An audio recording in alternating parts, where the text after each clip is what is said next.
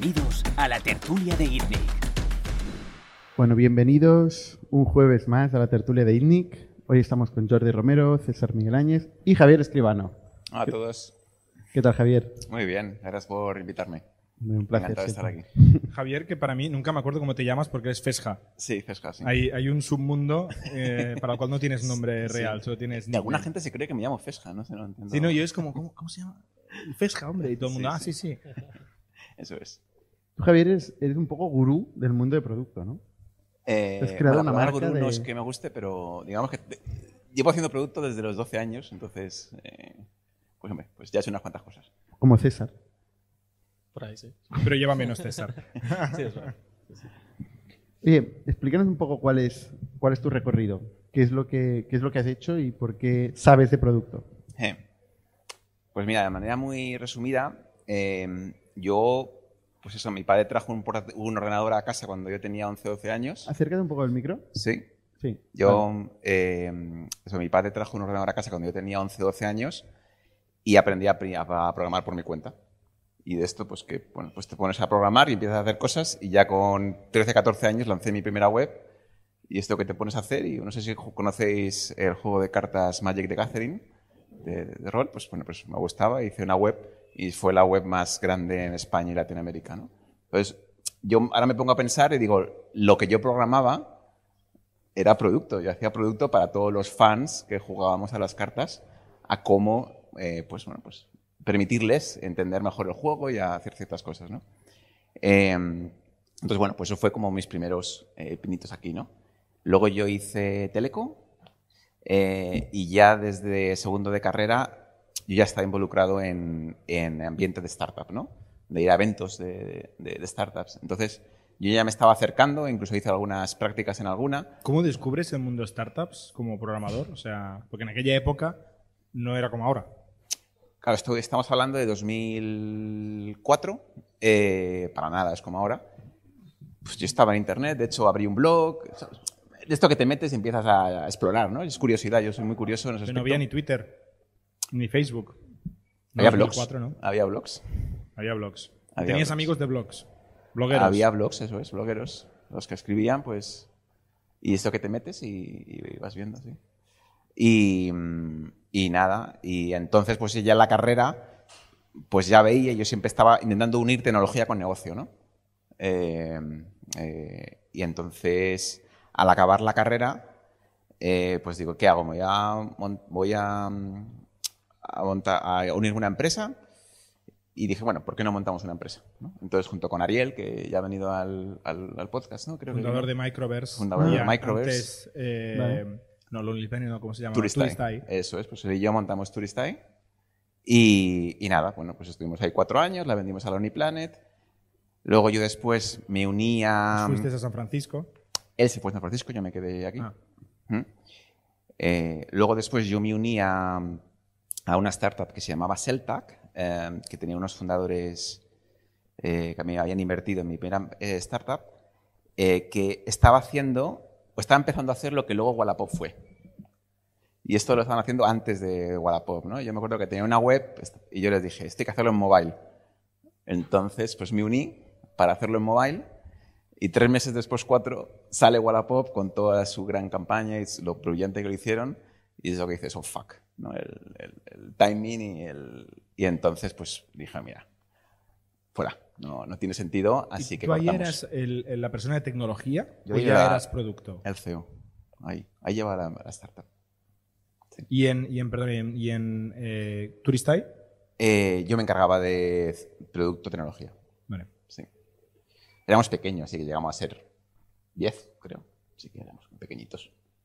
Eh, y, y nada, y luego poco después de 2016, pues me, me uní con Íñigo, Juan Tegui, Samu y a otros a OnTrack, eh, que ha sido pues una experiencia muy entretenida. ¿Por qué? Em, No hemos hecho podcast de un track. No. Cuéntanos, ¿no? cuéntanos en 30 segundos qué son tracks. Sí.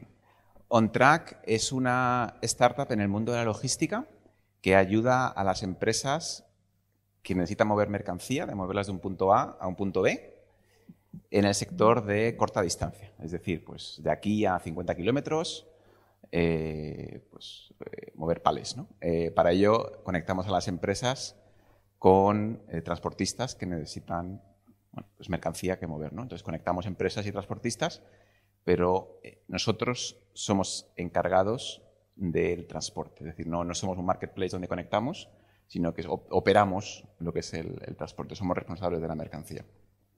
Y, y la hipótesis de OnTrack es que, gracias a la tecnología, somos capaces de optimizar eh, las rutas y, por tanto, generar más margen y, y esa era la hipótesis que, que teníamos. Una particularidad de OnTrack es que Íñigo Juantegui previamente había montado la nevera roja y es. había vendido por 80, 90 millones, no sé, una, una cifra bastante bestia. Sí. Eh, entonces ya empezó muy fuerte OnTrack, ¿no?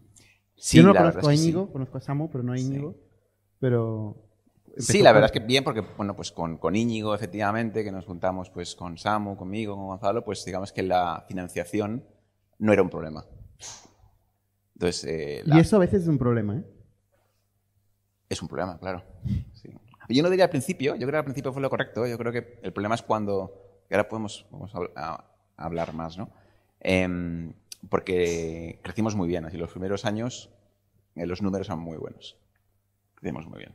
¿Y luego? Y luego em, llegamos a un plato. Nos costaba crecer. Nos costaba crecer. Y ahí esto es, uno- esto es un tema curioso porque en las startups siempre decimos que nicho, foco, foco, foco, ¿no? Y no, y no te salgas de, de- de tu nicho, de, de tu foco. Pero a veces no te das cuenta de que a lo mejor tu nicho es muy pequeño.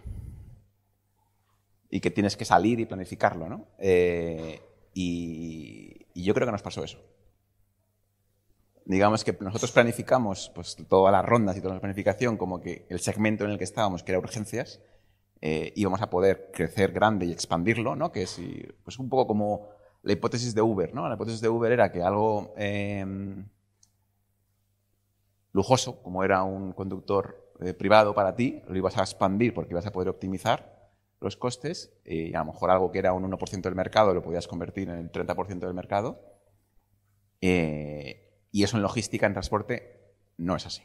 O, no, o las startups, tanto nosotros como Convoy en Estados Unidos, o las francesas o las alemanas, ninguna startup en logística en el mundo ha conseguido hacer eso. ¿Por qué? Porque es un mundo muy estático, es difícil de cambiar, es opaco, eh, hay pocos players, hay regulación. No, yo la diría logística es un espacio, es un, un mercado enorme. 9% del PIB. Sí, Claro. Es enorme. Entonces, Eh, sí, la logística es más complicada de lo que... Es muy, es muy complicada. O sea, todos los sectores son de lo que complicados, pensabais obviamente, ¿no? vosotros, de lo que pensabais vosotros. o- Así que obviamente cuando te metes en una startup, creo que todos somos ingenuos y los emprendedores somos ingenuos y por eso nos metemos, ¿no? Si sabemos todas las complicaciones que hay, no hay, nos un, hay un meteríamos. meme buenísimo que me encanta, que es una bandera que pone, no nos hemos puesto a hacer esto porque sea fácil. Nos hemos puesto a hacer esto porque nos pensábamos que era fácil. Sí, eso es. Es- resume todas las startups. Entonces, creo que es normal, ¿no? La, ingenuidad cambia el mundo, ¿no? Es la, la innovación a veces es cambiar A veces sale y a veces no sale. Eh, o sale a medias, ¿no? Como, como en este caso. Eh, entonces, yo creo que el, el problema de la logística es que uno tienes que operarlo muy bien. Operarlo muy bien. Eh, entonces, cualquier cagada que cometas, eh, pues pierdes un cliente. Entonces, eh, pues es complicado, ¿no? Y luego surgen cosas que, claro, tú no puedes automatizar, ¿no? Nosotros buscábamos automatizar lo máximo posible, pero es que tenemos anécdotas súper graciosas. Si hay una anécdota que es como, la tenemos como en el top de, vale, esto, es imposible, que es, eh, conductor va a llegar al almacén de Amazon a, entregar una mercancía. Amazon son muy estrictos en lo que piden en, en los conductores que pueden entrar, les piden botas, un chaleco especial, el camión tiene que estar, eh, bueno, tiene que estar todo como muy ordenadito. Entonces le llama, a Customer Service y le dice al conductor, es que él no me deja entrar al almacén. Y dice, ¿pero por qué no te deja entrar? Es que me he traído al niño y está aquí en el camión. Y dice, ¿pero cómo te traes al niño en el camión? Así que la, persona de Customer Service tuvo que convencer a la persona de la garita de Amazon que se quedase con el niño mientras el conductor entraba al almacén para entregar la mercancía y luego entonces dices, tío, hay, hay- un, ¿no? hay un libre albedrío en el movimiento entre lo que hacen los clientes y nosotros, que tú intentas hacerlo lo, lo mejor posible, intentas meter procesos, pero suceden muchas cosas. ¿no? Entonces todo eso consume mucha energía. Y, y cualquier cagada que cometas, pues hace que los clientes o no te den más volumen o, o pierdas. ¿no?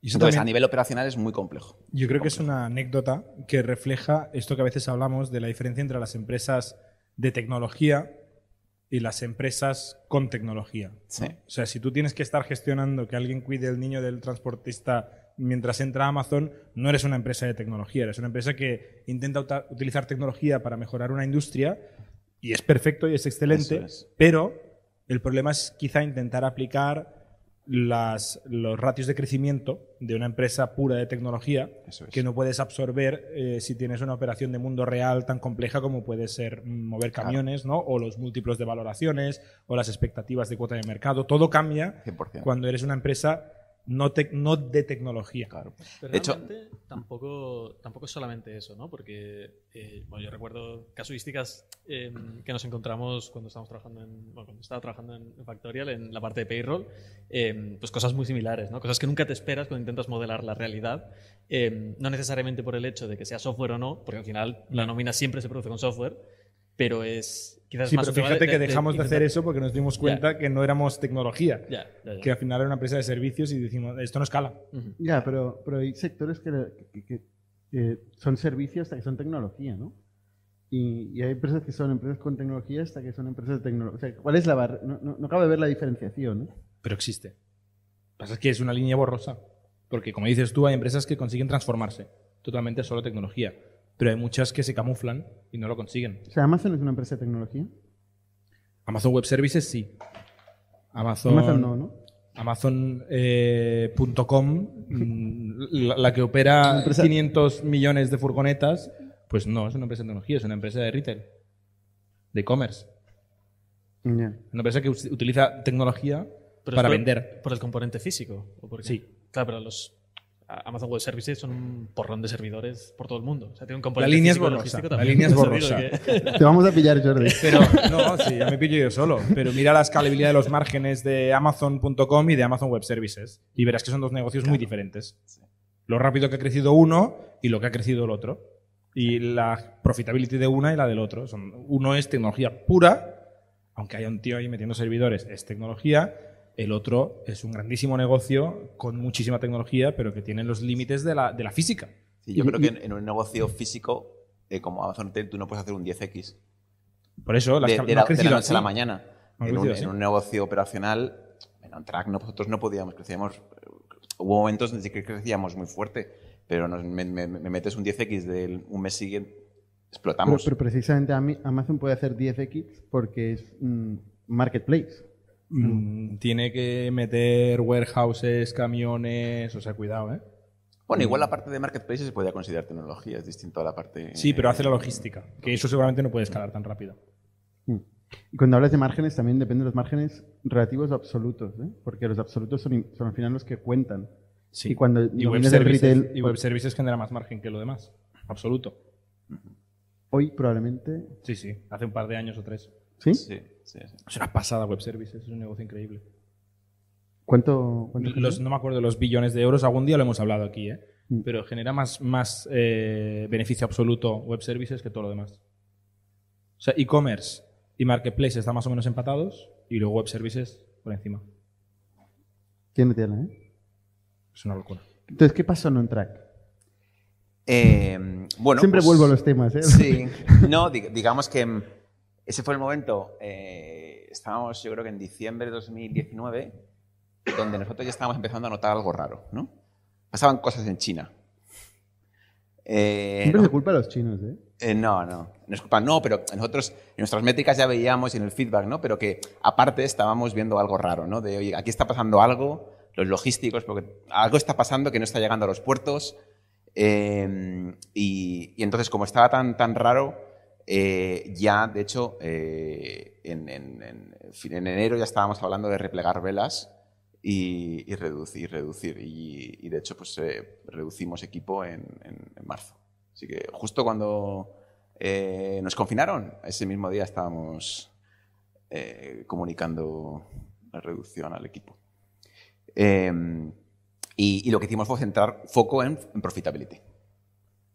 Pues vamos a profitability y vamos a, a terminar de entender cómo expandir y hacer experimentos más baratos. En es- y entonces, Y pues, en desde hace dos años estamos en, en ese foco. Y en retrospectiva esto tiene, tuvo sentido porque justamente la logística es lo que más aceleró al cabo de dos meses del, del confinamiento. Por el e-commerce, por el crecimiento de... Depende qué parte de la logística. ¿Vale? A nosotros nos cayó el volumen un 50% de, una, no- de, de un día para otro y no se recuperó dos meses después. Porque mm, para el packaging eh, toda esa parte sí que creció, pero hubo mucha contracción del, del consumo y de la generación de industria, de la- había stock que, que ya estaba y por tanto no querían adquirir, se paró mucho todo lo que venía a través de puertos. ¿Vale? Entonces nos afectó, en volumen nos afectó bastante. Luego también hay que tener en cuenta que eh, nuestro servicio era urgencias, lo cual eh, significaba que muchos clientes nos daban el volumen extra que tenían. Cuando ellos tenían menos volumen, no tenían tanto volumen extra y por tanto nos daban menos volumen. Porque ellos ya tenían capacidad disponible para hacerlo con sus propios medios o por... Entonces, en ese aspecto, eh, a nosotros nos, no nos vino bien el COVID. ¿Vale? Y entonces, ¿tú dejaste de on track en algún momento? Y yo dejé Amtrack eh, hace dos años, final de 2021. Eso es. Ya después de seis añitos. Y cuando Pero estaba eras más... co-founder, ¿no? Sí, soy co-founder, sí. Y, y nada, a, a descansar. Un añito de sabático, que venía bien, tuve una hija y, y a disfrutar de la, de la vida. Después de la vida tan intensa en startup. ¿Y ahora qué haces? Ahora, desde hace un añito, eh, estoy, estoy con eh, la escuela que he montado, eh, que estoy haciendo dos cosas. Uno, trabajando con startups para hacer advisoring, para ayudarles a que sus equipos trabajen mejor entre producto e ingeniería y a escalar. Entonces, ahí, eh, por ejemplo, he sido fractional CPO en Citybox, eh, que he estado cuatro meses ahí.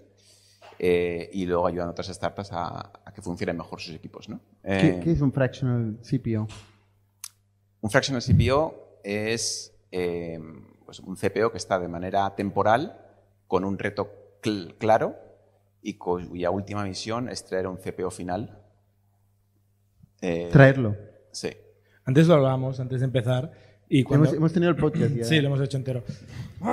Perdón. Y cuando me lo explicaba, digo, hostia, es, es el mejor recruiter de la historia, ¿no? O sea, te traes una persona, entiende muy bien el problema, te genera, te gestiona un poquito el interim mientras contratas a alguien, busca a esa persona, la encuentra, le hace el onboarding y se va.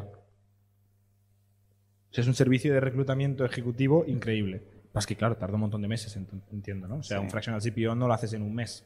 No, claro. Si yo, si yo en, en Citybox, que estuve cinco meses, eh, me llamó David Bernabeu, que es el, el CEO, me dijo, oye, tengo estos problemas, necesito que me ayudes. Y, y nada, pues me metí ahí, reorganicé el equipo, fiché a varias personas, eché alguna, eh, eh, vi la estrategia, vi que, que tenían claro, que no tenían claro, pues hice preguntas para responder que no tenían claro. Y eh, a nivel de clientes, pues también. eh, forma de trabajar en producto ingeniería para traer ingeniería al negocio, a los usuarios.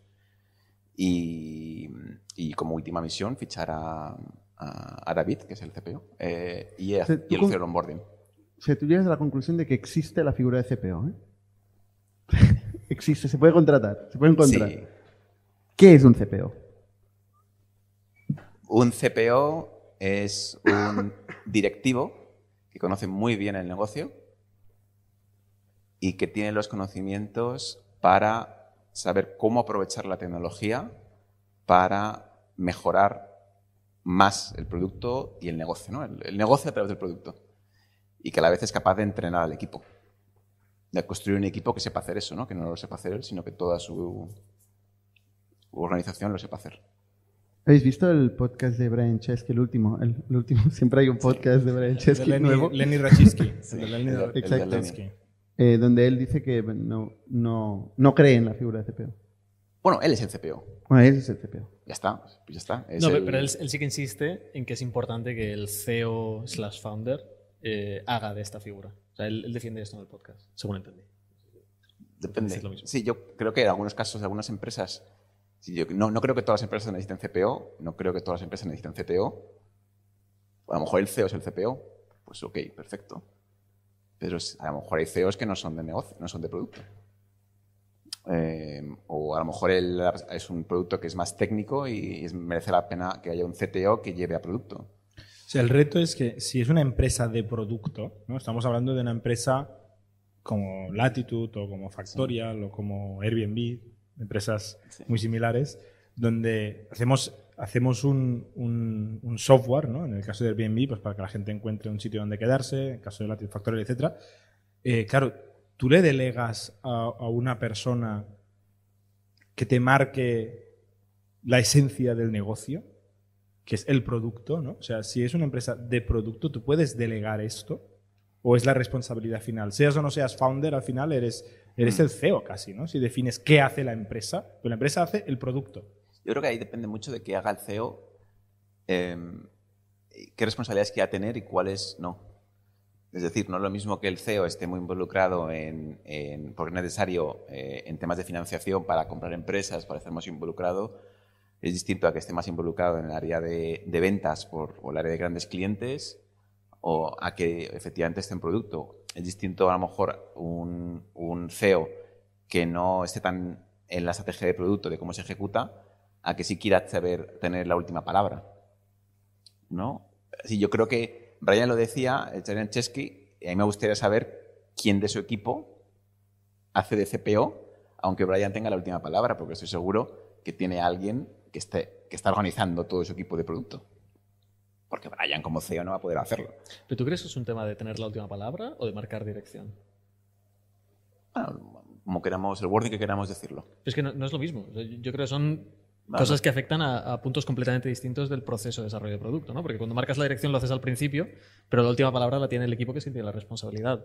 Mientras que si Bueno, tú no mismo. marcas dirección, pero tienes la última palabra, seguramente estés cagándola bastante. Porque... Bueno, me refiero a la última palabra, no me refiero al final, me refiero a, a- a cuando estamos discutiendo la estrategia, no al principio, que es lo más, no, no de las funcionalidades finales, sino La de última la- palabra, por definición, la tiene el CEO.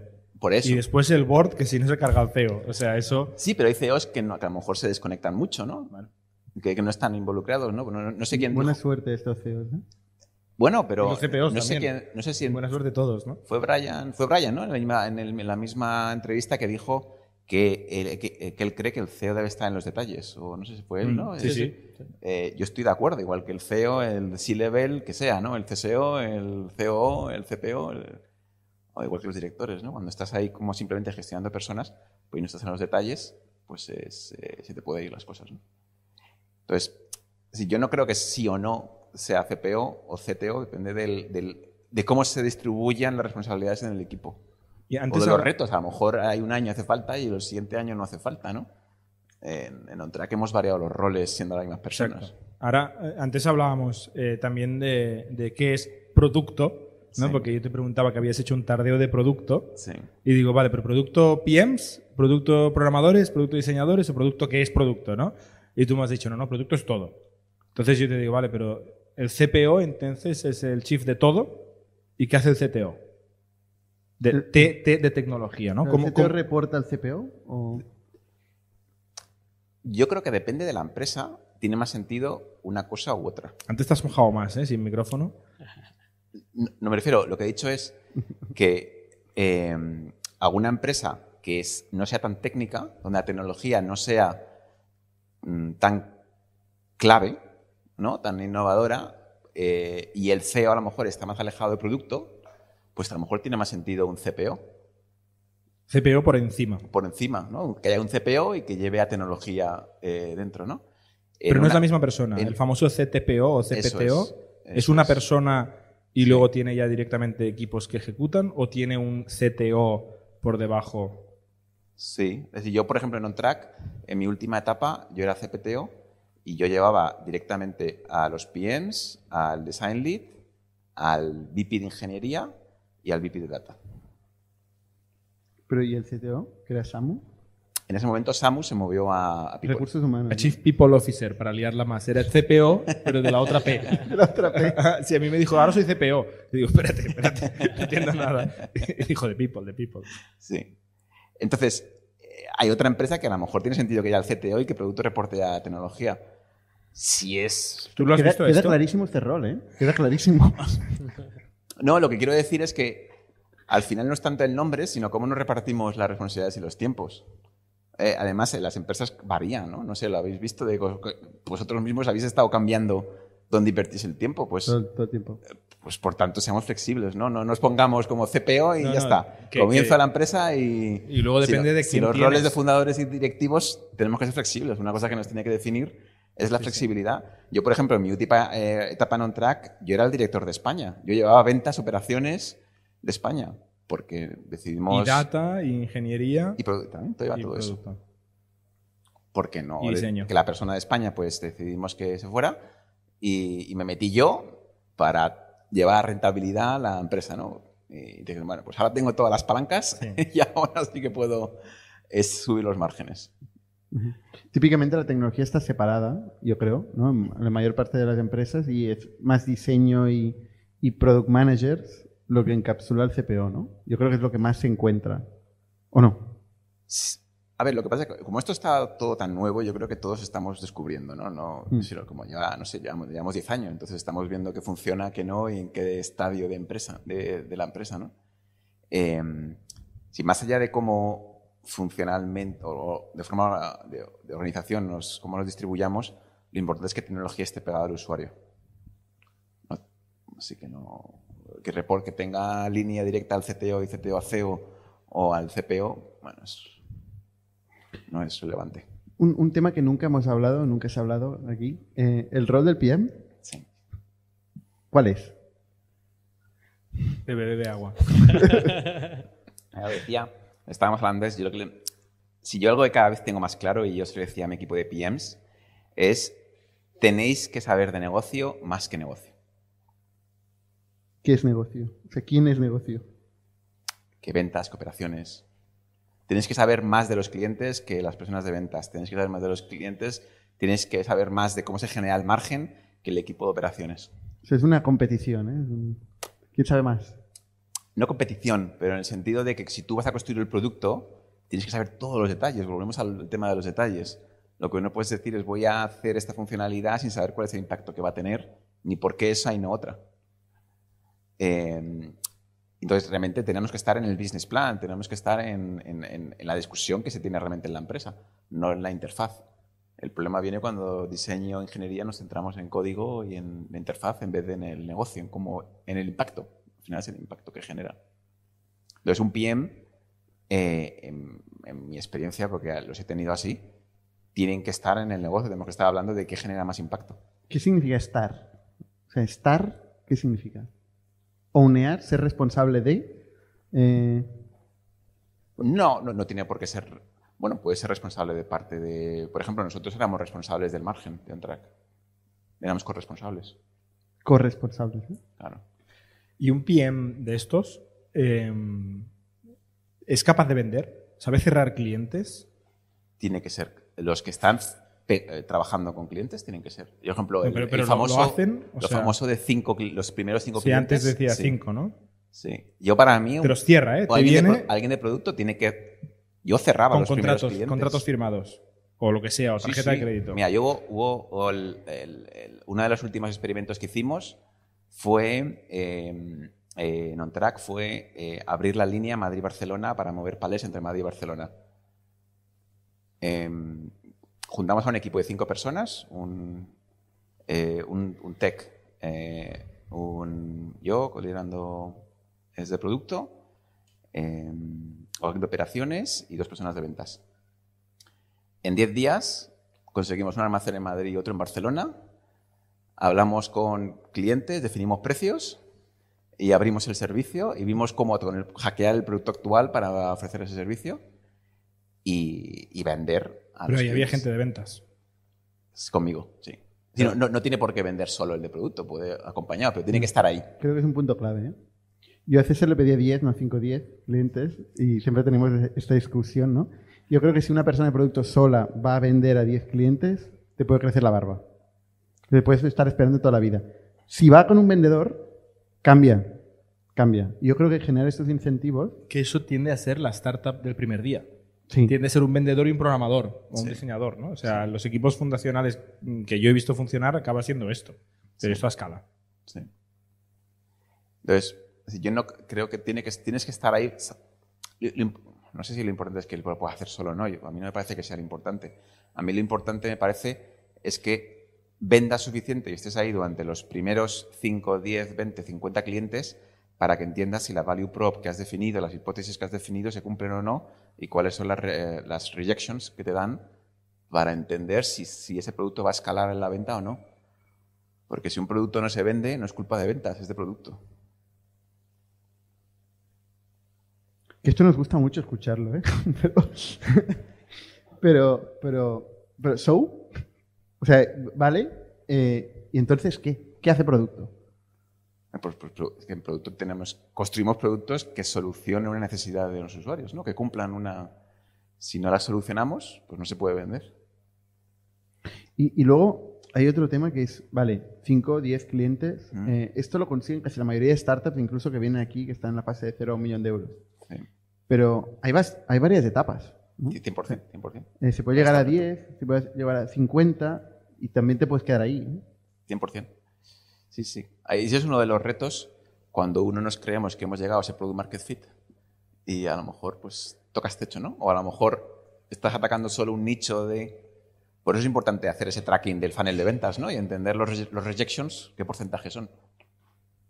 Para entender los bloqueos, ¿no? Pues al final los equipos, cualquier equipo de ventas, si lo traqueas, ¿cuál es el rejection? ¿Es falta de, falta de valor? Y esto lo hace producto, ¿eh? O sea, el PM se mete en el funnel de ventas y analiza.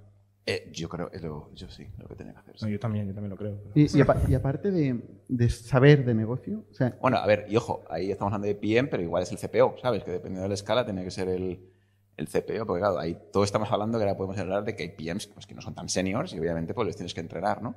Pues, ¿cuán- ¿Cuándo hace falta un PM? Eh, pues más tarde de lo que creemos. Más tarde de lo que creemos, ¿eh? ¿Y cuándo creemos y cuándo es? Yo, yo creo, muy complicado todo. si yo, yo, yo, lo que yo hice, claro, yo soy de producto, entonces pues me puedes considerar PM, ¿no? Hago de PM. Sí. Eh, yo hasta que no tuve 15 ingenieros no fiché a nadie. ¿Vale? ¿Y, y Eh, fue demasiado cuando me temprano o desbordé. demasiado tarde eso? No, estuvo bien. Estuvo bien. O sea, o- si preguntas a Samu Íñigo, igual te dirían que tarde. Estaban presionando. Ellos te dirían que tarde. Bueno, en su momento tarde, ahora no sé qué dirían. ¿Por qué Ahora tarde? No sé qué dirían. Porque, porque yo estaba desbordado. A nivel de output Sí. eh, trabajable para ellos. O sea, a, cosas a nivel de que, claro, que no daba más. No daba más. Sí. Pero claro, es que también al principio de una startup estás definiendo cultura, estás trabajando en la forma de ser, f- estás entrenando el equipo, eh, estás entrenándote de la industria, no hay muchas cosas, ¿no? Y igual que depende de cada caso. A lo mejor si la industria la tienes clara, igual puedes invertir más tiempo en otras cosas, ¿no? Es que eso es, depi- es- depende. Ujú. Entonces mi pregunta, Pero, pero en general, por ejemplo, yo, y muy relacionado con el PM, pero otra cosa, yo, mi aprendizaje en producto es intenta tener las menos capas posibles. Así que de CPO o de CEO a PM haya las menos capas posibles. hombre, de CPO a PM, o sea, no debería haber mucho. Bueno, pero enseguida puedes meter un director of product. Ya. eh, pues no sé, en, en- otra startup grande aquí en España tienen o tenían cuatro VPs de producto y debajo no sé qué y luego no sé qué. Joe Pantalen. Pues a mí me parece. Nosotros hemos llegado a tener capas también, sí, sí. A mí, Esto pasa Yo, con mi veces- consejo, mi consejo Sí, sí. es cuantas menos capas, mejor. Porque cuantas más capas, más difícil es ir al detalle. Mi pregunta era, eh, aparte de saber de negocio, ¿qué hace propiamente un PM? O sea, ¿qué, qué hace? ¿Qué es lo que hace? La output. Es una pregunta de Jordi hace unos cuantos podcasts, Sí. ¿eh? pero se la, se la copio. Para mí, la figura fundamental, lo principal para mí es priorizar los problemas que van a tener más impacto de solucionar. Priorizar problemas. La palabra clave aquí es priorizar problemas. Problemas, Primero oportunidades, conocerlos. como queramos verla. Problemas, oportunidades. Sí, no, no, problemas, no, no, quiero decir, no soluciones. No, Destacas problemas eso es. Para diferenciarlo o alejarlo de soluciones, problemas, de mercado, es. oportunidades. sí. Eso es. El problema en nuestra industria no es construir una solución. El problema es elegir aquello que va a aportar valor. Si Pero construir bueno. soluciones es fácil. O sea, no puede hacer un wireframe un PM, ¿eh? Está prohibido. ver, no es que no pueda, pero no debería estar dedicando. Pero todas las ideas luego son bienvenidas, ¿no? Pueden venir ideas del CEO, pueden venir ideas del de ventas, Total. puedes hacer, las ideas pueden venir de todo, toda idea es bienvenida. Pero el, el foco del PM no tiene que ser pasar las user stories a. No para nada. Tiene que ser. el- para mí, el- que es donde el, el- el challenge en, una- en las startups es dónde inviertes tu tiempo. Pero ¿y cómo, de- cómo defines un problema? O sea, ¿qué, qué es un problema? ¿Qué es un, un bullet point en un Notion?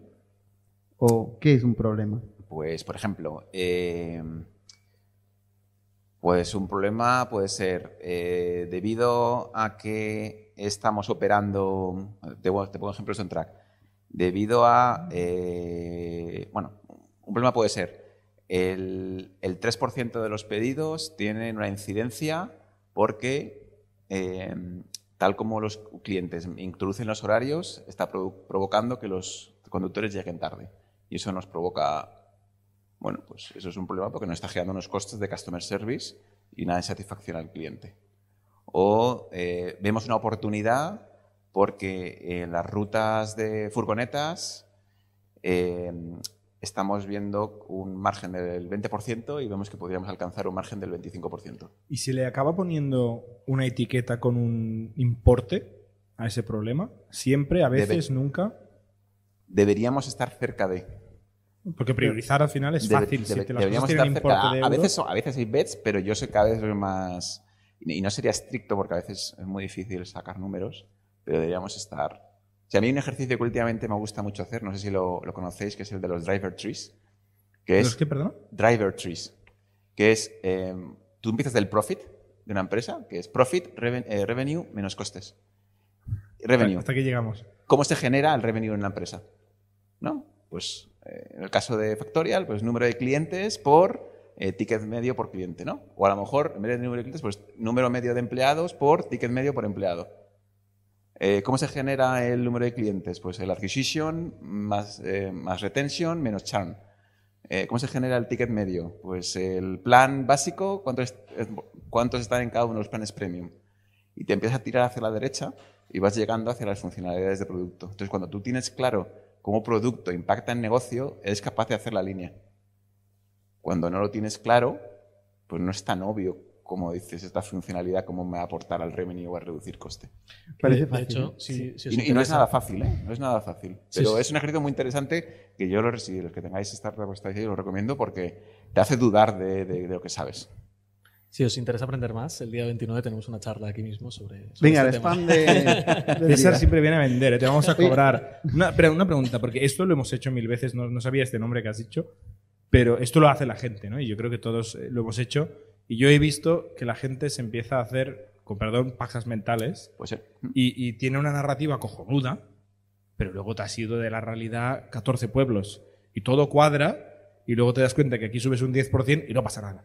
Ah, bueno, pues ese es el punto. Entonces, lo, lo que hay que descubrir es qué relaciones son claras o cuáles no. ¿no? Estamos todos muertos ya, ¿no? Cuando lo tienes todo perfectamente modelado ya te ha crecido barba, como decía antes. ¿verdad? Claro, pero el punto no es el modelado, el modelado del Excel, ¿no? Bueno, ¿y hay qué? ¿Qué? ya está, ya lo resuelve. Pero- Pero ya hay profit. Pero No, son, yo- son hipótesis, ¿no? Pero tú haces Son una hipótesis, hipótesis. y tú lanzas una funcionalidad para hacer estas y mejoras o no. Y no puedes perder un montón de tiempo y recursos con estas hipótesis y luego el sentido común a veces que, que- que hueles y qué tal Bueno, eh, pero y eso- habrías acabado. Pero eso, está- eso está dentro del packet, ¿no? Es decir, no tienes por qué. Sí, pero volverte buena loco. suerte modelando los driver trees de, de esto, ¿eh? del sentido común. Bueno, pero el sentido común es. Pero no, no, no veo la contradicción. Por ejemplo, dime un ejemplo. El sentido común a veces cuesta de modelarlo. La intuición a veces cuesta de O modelarla. sea, al, fin- al final el tema es si el overhead de modelar todo esto eh, te acaba trayendo más o menos retorno que simplemente Yo creo eh, que modelar una- menos A y ver, tirar creo- más de sentido común. Yo creo que es una herramienta que te ayuda a pensar. Luego, si te ayuda, a- si te ayuda a tomar mejores decisiones, pero simplemente que te ayuda a pensar. No es tu Biblia ni es el. Es esta que te ayuda a pensar. Oye, ¿puedo volver al ejemplo que has puesto? Es que, joder, quería decirlo en el momento, Sí. pero me... O sea, has dicho, un problema es mejorar el 20% del margen de las furgonetas. Que me parece como, hostia, de puta madre, como Sí, problema. de 20 a Dices, 25%. ya está, ¿no? Bueno, ya he acabado mi trabajo. O sea, mejorar el 20% un 20% del margen de las furgonetas. Bueno, por, por ahí, porque hemos detectado que. Que podías poner mejorar un 20% el evita. Y, No, oye, porque en ese caso, pues habría que decir, ¿no? Por ejemplo, al nivel de detalle que nosotros veíamos, porque eh, estamos enrutando una media de dos eh, pedidos por ruta y en los pedidos que enrutamos tres, eh, pues estamos consiguiendo ese margen del 30%. Pero Por eso es la definición del problema. O sea, esto casi es el outcome que tú quieres conseguir y que probablemente hay mil millones de formas de conseguir, ¿no? O sea, Bueno, la solución es sí, la solución, pero, pero estamos viendo una oportunidad. en pero es este que es un trabajo, entonces, es un trabajo de puta madre. O sea, tú dices, oye, mejorar un 20% lo evita. No, Ese es el problema. pero tienes que bajar al detalle. A un- Vale. A un, det- a un detalle que sea. Pues eso es lo que te preguntaba. O sea, yo te preguntaba, ¿cómo defines un problema? Es que es muy jodido, ¿eh? O sea, lo que te estoy Mm. preguntando, soy consciente que es muy jodido, pero igual nos puedes dar luz. Pero tiene que estar al nivel de detalle de que se vea. Por ejemplo, el ejemplo de las incidencias que te decía antes es un problema claro. ¿no? Oye, pues si tenemos una serie de porcentaje de incidencias que nos contactan a Customer Service por razón A, es un problema claro. Luego ya podemos, podemos ver qué solución aplicamos y vemos si podemos bajarlo al 2% o al 1%, dependiendo de la solución. Pero las incidencias son el problema o son la consecuencia. O sea, yo desde luego espero mucho más de un PM. ¿eh? Yo personalmente espero mucho más de un PM. O sea, vale, las incidencias son un indicio. Pero oye, vamos a tirar del hilo, ¿eh? Vamos a tirar del hilo, vamos a entender qué está pasando. Ah, pues mira, que hay una ruta de que va de aquí. No, no conozco tu negocio, ¿eh? Pero hay una ruta que va de aquí a aquí que tiene ciertas, ciertos problemas y la gente que manda las incidencias pues viene de esta ruta. Pero espera, esta ruta en realidad son esos cuatro conductores. O sea, Estamos diciendo lo mismo. hasta el infinito, ¿eh? Estamos diciendo lo mismo. Porque si no, o sea, alguien que me diga que hay un problema, pues ya lo veo. Si para eso tengo un dashboard, ¿eh? No me hace falta una persona que me, me recite un dashboard. Sí, pero estamos diciendo lo mismo, ¿verdad? El, el- el Seguro. nivel, de, el nivel de detalle. Sí, no, no el general, ¿no? Pero pues el detalle, porque al final cada uno tiene unas razones y sucede por qué, ¿no? Y vas, vas tachando casos, vas tachando investigaciones. Pero digamos que tiene que estar ahí, eh, podemos discutir el nivel de detalle, ¿no? Y digamos que es un descubrimiento constante, pero no tiene que estar en el diseño de la solución. Luego hay otro componente que dices para priorizar, porque has dicho priorizando los problemas. Sí. Hay el factor coste. Y Sí. claro, tú el factor coste sin tener un ingeniero pegado Sí, o un diseñador pegado, sí. es muy difícil que, que lo determines, ¿no? Y si- sin, la- Si sin tener el coste la- no hay La priorización. solución, porque no hay solución todavía. O sea, tienes Por que eso- tener una solución para tener un coste. Por eso hay que, hay que vislumbrar una solución, sí. ¿no? Porque la solución... Sí, cuando, compleja. cuando yo he dicho que el PM tiene que priorizar problemas, no significa que lo haga solo. Lo que quiero decir es que haga esa labor de discovery, que entienda bien todo y cuando tenga un abanico de posibilidades, pues que tenga que terminar de hablarlo con negocio, con operaciones, con ventas, a ver qué le duele más, porque a lo mejor hay un problema que potencialmente en los, sobre los números a lo mejor puede tener más, más impacto, pero hablas con el equipo de operaciones y te dice, ya, pero porque viene el, el pico, a mí me interesa más que hagas este otro porque nos va a quitar más dolor de cabeza, ¿no? Eh, y luego habla con ingeniería. ¿Qué es el pico? Demanda, ¿no? Eh, Pico de demanda. Ah, pico de mano. pico de demanda. Eh, Pensaba que era un concepto. sí, no, no. Y, y luego el coste, efectivamente, pues es al final que se prioriza. Pero product- eh, la- las priorizaciones tienen que ir ali- trabajadas con el, equipo de ventas, operaciones y tecnología, no, no solo el PM solo, obviamente. Y esta relación, eh, bueno, es que esto, esto, a ver, es el problema que tienen todas las compañías, ¿eh? Eh, pero la relación ingeniero, diseñador eh, y PM, que a veces se habla del trío, Mm. es como tú lo entiendes. O sea, en- entiendes que es un trabajo por tríos, Yo añadiría data. cuartetos. Es flexible, pero al final no, es que tenga que haber todos los squads cuatro personas, depende del, depende del ah, trabajo que tengan. Pero digamos, y esa mentalidad de alguien que esté más centrado en traer esas oportunidades y problemas y eh, diseño, ingeniería, que se aseguren que construyen una- diseñen y construyan una solución que solucione y que consiga ese impacto que esperamos.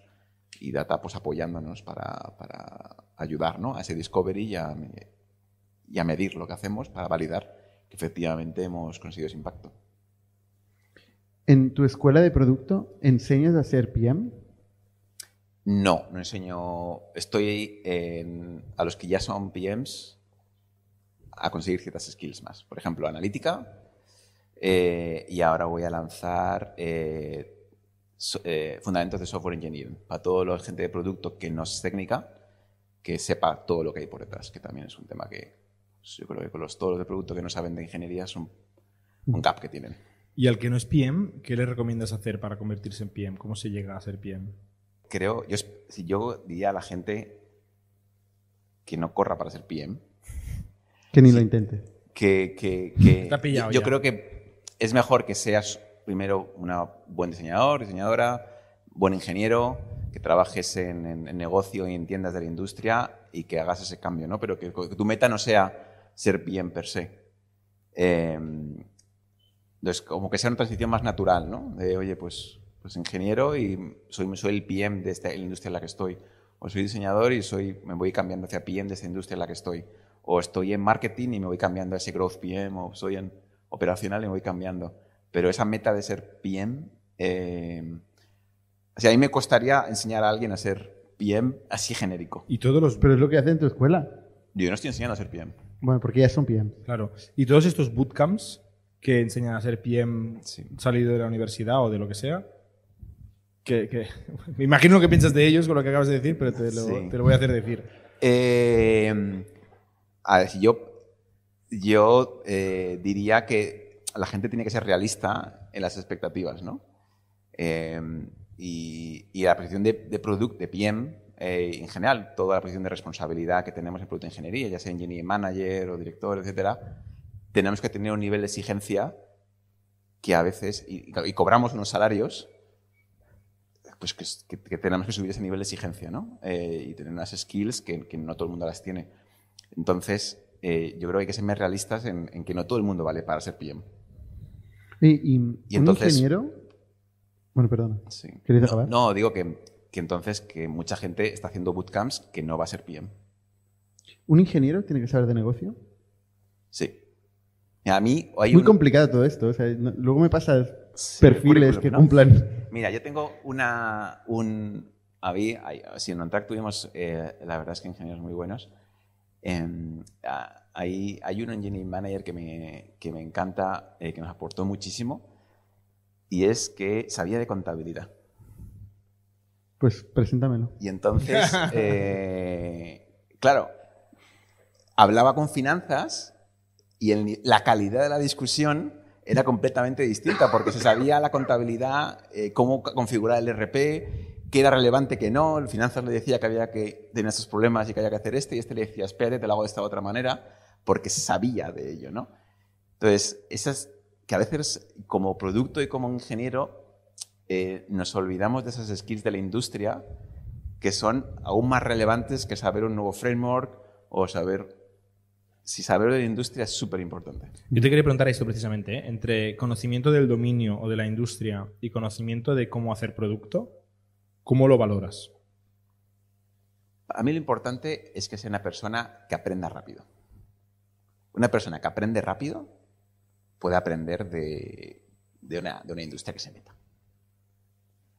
Eh, O sea, tú contratarías un PM que no sepa ni de la industria ni de hacer producto, pero si es muy lista esa persona, Bueno, algo, algo tiene que saber. Si no, bueno, no sé. si no sabe que ni- aprende rápido, quizá si no aprende sabe rápido. ni producto. Hombre, si ficha un junior o un associate, eh, alguien que de base, pues bueno, no se ficharía un junior. Se llama que no. associate. Cuando alguien no sabe Sí, nada, se pero- le llama pero, associate. bueno, no, no ficharía, yo no ficharía un associate PA, pero bueno.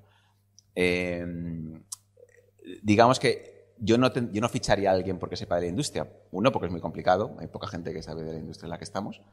Eh, pero sí que, optimi- sí que optimizo porque aprenda rápido. Con lo cual Que no sea, que sea alguien, de- sepa de la que industria. sea alguien despierto, que entienda rápido los conceptos, que si yo le explico algo me haga algunas preguntas. Por ejemplo, es clave hacer buenas preguntas, es entender. Tú antes decías, ¿no? O sea, no priorizas que sea de la industria, pero que en seis meses sepa más de la industria Sí, que la gente de- que está vendiendo o operando ese negocio. sí. Sí. Por cierto, César también le pide a los diseñadores que sepan de negocio un montón, ¿no? También, claro. Y todo el mundo le pide a todo el mundo que sepa de todo, pero luego la realidad. Yo, yo- yo es que creo que el rol de producto es de lo más jodido que hay, porque tienes que. O sea, la mejor persona de producto es la que más sabe de tres cosas, que son negocio, tecnología y diseño. Entonces, cuanto más sepas de ello, mejor product manager, slash lo que sea, vas a ser. Eh, y yo creo que en, en esta industria hemos estado muy acostumbrados últimamente, en los, los últimos años, eh, a, a PMs que no, no eran esto, que no se les exigía esto. eh, sino que era gente pues que quizás movía más papeles que, que otra cosa, ¿no? Eran, eran project managers. Exacto, es, que, exacto. es que el problema es que se ha puesto el nombre a mucha gente que no, que no está haciendo eso. y no- que, que, ojo, si puedes aportar valor como project manager, pero no eres. Es otra historia. No, ¿Hacen falta project managers para hacer software? creo que no. Es una skill que deberían tener los ingenieros, ¿no? Organizarse. Teoría. Bueno, esto, esto era una tertulia de actualidad y nos hemos quedado ya en este rabbit hole infinito. Eh, nos hemos quedado sin tiempo, ¿no? Totalmente. ¿Tú- tú- alguien quiere contar algo de Microsoft Ignite? ¿O de Human... ¿Hablasteis de Clearbit la semana pasada? de Clearbit? Clearbit. Eso es hace tres o cuatro semanas, tío. No, fue la semana pasada. Va súper tarde. Ah, muy tarde, no estuve. La compra de. Clearbit por, por HubSpot. sí, Esto hace... Tres semanas, por lo menos. Bueno, y todos los detalles que tenía yo la semana pasada y os los perdisteis. Información ¿Tú quieres contar confidencial. algo del pin, del pin de Humane? Eh, a ver, muy rápido. Nutshell. Eh, es que justo además lo, lo presentaron. Eso también mientras- hablamos hace cuatro semanas, ¿eh? De Pin de No, Humane. pero lo han presentado y lo presentaron durante la tertulia de la semana pasada. Eh, nada, ya se saben todos los detalles, ya está a la venta. Vale 699 dólares solo en Estados Unidos. eh, tiene una suscripción mensual de 24 o 29 dólares al mes, no, no estoy seguro. Eh, Un y es larguísimo, ¿no? Una presentación larguísima. No, no, no muy larga. Eh, Realmente fue un vídeo sosísimo. Bueno, por eso se 10 me hizo minutos. largo. Sí. de Era- 10 era- minutos Era muy triste. sí. muy mal estructurado. Te empiezan a hablar de la batería antes de, de- de explicarte de lo que va la cosa, como asumiendo que ya, ya sabes, ¿sabes? Como un producto muy premium y tal. Em, y luego a nivel de funcionalidades, la verdad que tampoco, tampoco me pareció la hostia. O sea, lo que hace es bajar la fricción de interactuar con ChatGPT a grandes rasgos. Hace unas cosas, tiene una cámara, sensores y no sé qué. Em, y es como el hardware de, de el futuro de nuestra interacción con AI. Em, pero no sé, yo, yo honestamente no me lo compraría. Todavía no. Con, con la demo que hicieron, yo no me lo compraría. Creo que el, el formato es incorrecto. O sea, el hecho de que tengas que ponértelo en la ropa con un imán por detrás, como un pin de verdad, de, de- de los que nadie lleva hoy en día. eh, Y es que no, me imagino el caso de uso para nada. Es más, si veo a alguien con esto, me voy corriendo. Em, ¿Qué prefieres, esto o la máscara de Vision Pro? Me voy Yo- a quedar en casa. Yo, yo sí que creo que es interesante el concepto detrás, el concepto de vamos a embeber la tecnología en nuestras vidas en lugar de tener un ladrillo con, con luz eh, al que cada vez que tienes una pregunta miras y te olvidas del resto del mundo. Yo creo que compro más en Neuralink.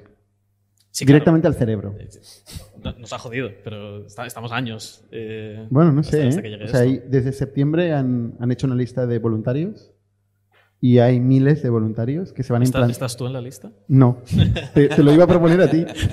Complicado. O sea, hay miles de candidatos que se van a implantar un, un chip en el cerebro.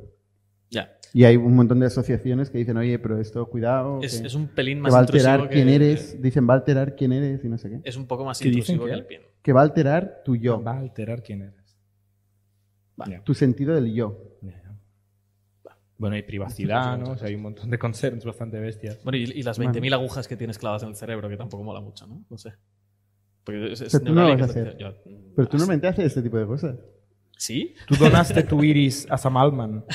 Fuiste a hacer cola por, Una por foto 60, de- una por foto 60 de- euros, ¿no? Que te daban algo, un bitcoin de estos. Sí, sí, sí. bueno, Eh, pues bitcoin ha subido, Una, eh. una cripto. Un altcoin, ¿no? Sí, esto. sí. Exacto. eh, a cambio de tu retina. Sí, sí. Tú, Javier, estás metido en el mundillo de, de AI. De IA, sí, de ¿Hasta AI qué estoy, punto? estoy- estoy siguiendo, estoy siguiendo. Estoy siguiendo. Pero bueno, más que Humane, que yo estoy de acuerdo que ahora mismo es curioso técnicamente, otra cosa es como a nivel de aporte de valor, yo no me lo No compraría. había problema, ¿no? Están solucionando un problema que no existe. Es curioso técnicamente y dices, "Oye, pues está chulo, ¿no? Como muestran las imágenes aquí en la mano, etcétera, pero no, no, no, no me parece que sea clave, ¿no? No sea... eh, pero AI sí que me resulta muy interesante todo lo que está sucediendo y la rapidez con la que sucede todo. Pero que no somos conscientes, no sé si habéis visto, eh, eh, ¿cómo es? Eh, ha salido ayer una web que haces unos bocetos eh, de una interfaz, le das a generar y te genera el HTML y CSS. En Eh, Draw, ¿no? ¿eh? ¿Lo viste? Draw de Sí. Steve Ruiz. Sí. Este, y hoy ha salido una que Pero con, perdona, o sea, HTML y. O sea, yo la que vi. y, y JavaScript, perdona, todo, el no, no, frontend. pero el- el- lo fuerte no es que te convierta un dibujo en widgets, es que entiende lo que quiere hacer. O sea, Eso la es. demo que yo creo que es la que estás diciendo tú, que un tío dibujaba una barrita, una progress bar, Eso es. que era un rectángulo, y Eso dibujaba es. otro cuadradito que era como el toggle, ¿no? Eso y es. escribía rotar Eso es. y le daba a generar y eso se convertía en una, en una barrita que puedes controlar y te rotaba otro elemento. y dices, espérate, o sea, has entendido Sí. el objetivo del mockup y lo ha, has ha implementado. salido otra demo que dibujaron al lado una máquina de estados diciendo los diversos estados y ChatGPT lo entendía. Bueno, esto, todo eso va a través de GPT Vision. Esto es real, porque claro, ves vídeos en Twitter, yo lo he visto en un vídeo en Twitter y no sé si es cierto o no, pero es muy bestia esto, Sí, si es sí, sí, real. ¿eh? es, es- Loquísimo. sustituido al PM, al PD, al IEM Y a programador. y al programador. Sí, todo. Real- Solo queda el CEO. Es, es lo de siempre, son demos muy impresionantes, pero cuando rascas un poco más o pides cosas Solo sabe hacer eso. complejas, claro, no, no, no llega a tal nivel por ahora. Ya. Y no sabemos si va a llegar a, a tal complejidad cognitiva en algún momento. Sí. Bueno, yo, yo soy bastante optimista, no en que vaya a, a, a- reducir, digamos, los perfiles necesarios. Bueno, puede que sí, pero digamos que es- nos va a superaumentar las capacidades que tenemos. ¿no? Entonces, no sé si. Yo realmente creo que va a ser más capaz de que una persona sola a lo mejor genere one million dollar business o cinco personas generen un 10 million dollar business de manera factible. No necesitas un equipo de 20 personas, porque si eres mucho más productivo generando, eh, construyendo el producto, es una evolución natural, me refiero. No, no hace falta que hagamos eh, plataformas de pago, porque ya está Stripe. No hace falta que hagamos plataformas de SMS, porque bueno, pues hay un montón de cosas ya montadas y esto es otra capa más que metemos encima. Eh, entonces yo estoy siguiendo eso con interés porque realmente creo que, que va a avanzar más rápido de lo que nos creemos. Bueno, los developers ya escriben el doble de código. Claro, y nos ha, sali- tiempo. ha salido hoy otra que es muy interesante, se llama CodeGen, ha levantado 16 millones de, de Andreessen Horowitz, que la demo, es una demo, pero el vídeo es eh, eh, un ticket en línea, describes el ticket y el chat y, y la y CodeGen te genera la spec y te hace el commit para que tú revises el PR y te lo... Entonces, ya directamente a través de agentes de AI, obviamente, de ahí a que funcione 100%, hay una historia, hay, hay muchos pasos, pero un ¿no? ticket de soporte. Un- no, un ticket de, como un ticket de gira, digamos. O el, el ticket con la request, Un requisito. como un requisito que, que quieras, que hacer, quieras ¿no? hacer. Llega a ser un ticket de soporte y digo, hostia, quiero verlo eso. Sí. Porque pueden ser cualquier cosa a veces, Sí, ¿no? ¿no? Un ticket, pues como una user story que pasamos al equipo de, de ingeniería, ¿no? Fíjate que eh, estuve probando el AI Assistant de, mm, de Intercom para tickets de soporte y funciona sorprendentemente bien. Pero sí que es verdad que es, es lo de siempre. O sea, la superficie muy bien, rascas y ya no está ahí. Claro. Eh, porque interactué porque le pedí una factura eh, y me entendió absolutamente todo. O sea, que sabía lo que quería, sabía que quería modificar los detalles de, de facturación porque no aparecía el NIF de, de la empresa y tal y cual. Eh, y me decía, sí, sí, vale, te la genero de nuevo. eh, aquí la tienes con, con los cambios hechos. Te la bajas y no había ningún cambio. y, y ya le dices, no, no lo has hecho bien. Y ya te dice, bueno, te paso soporte.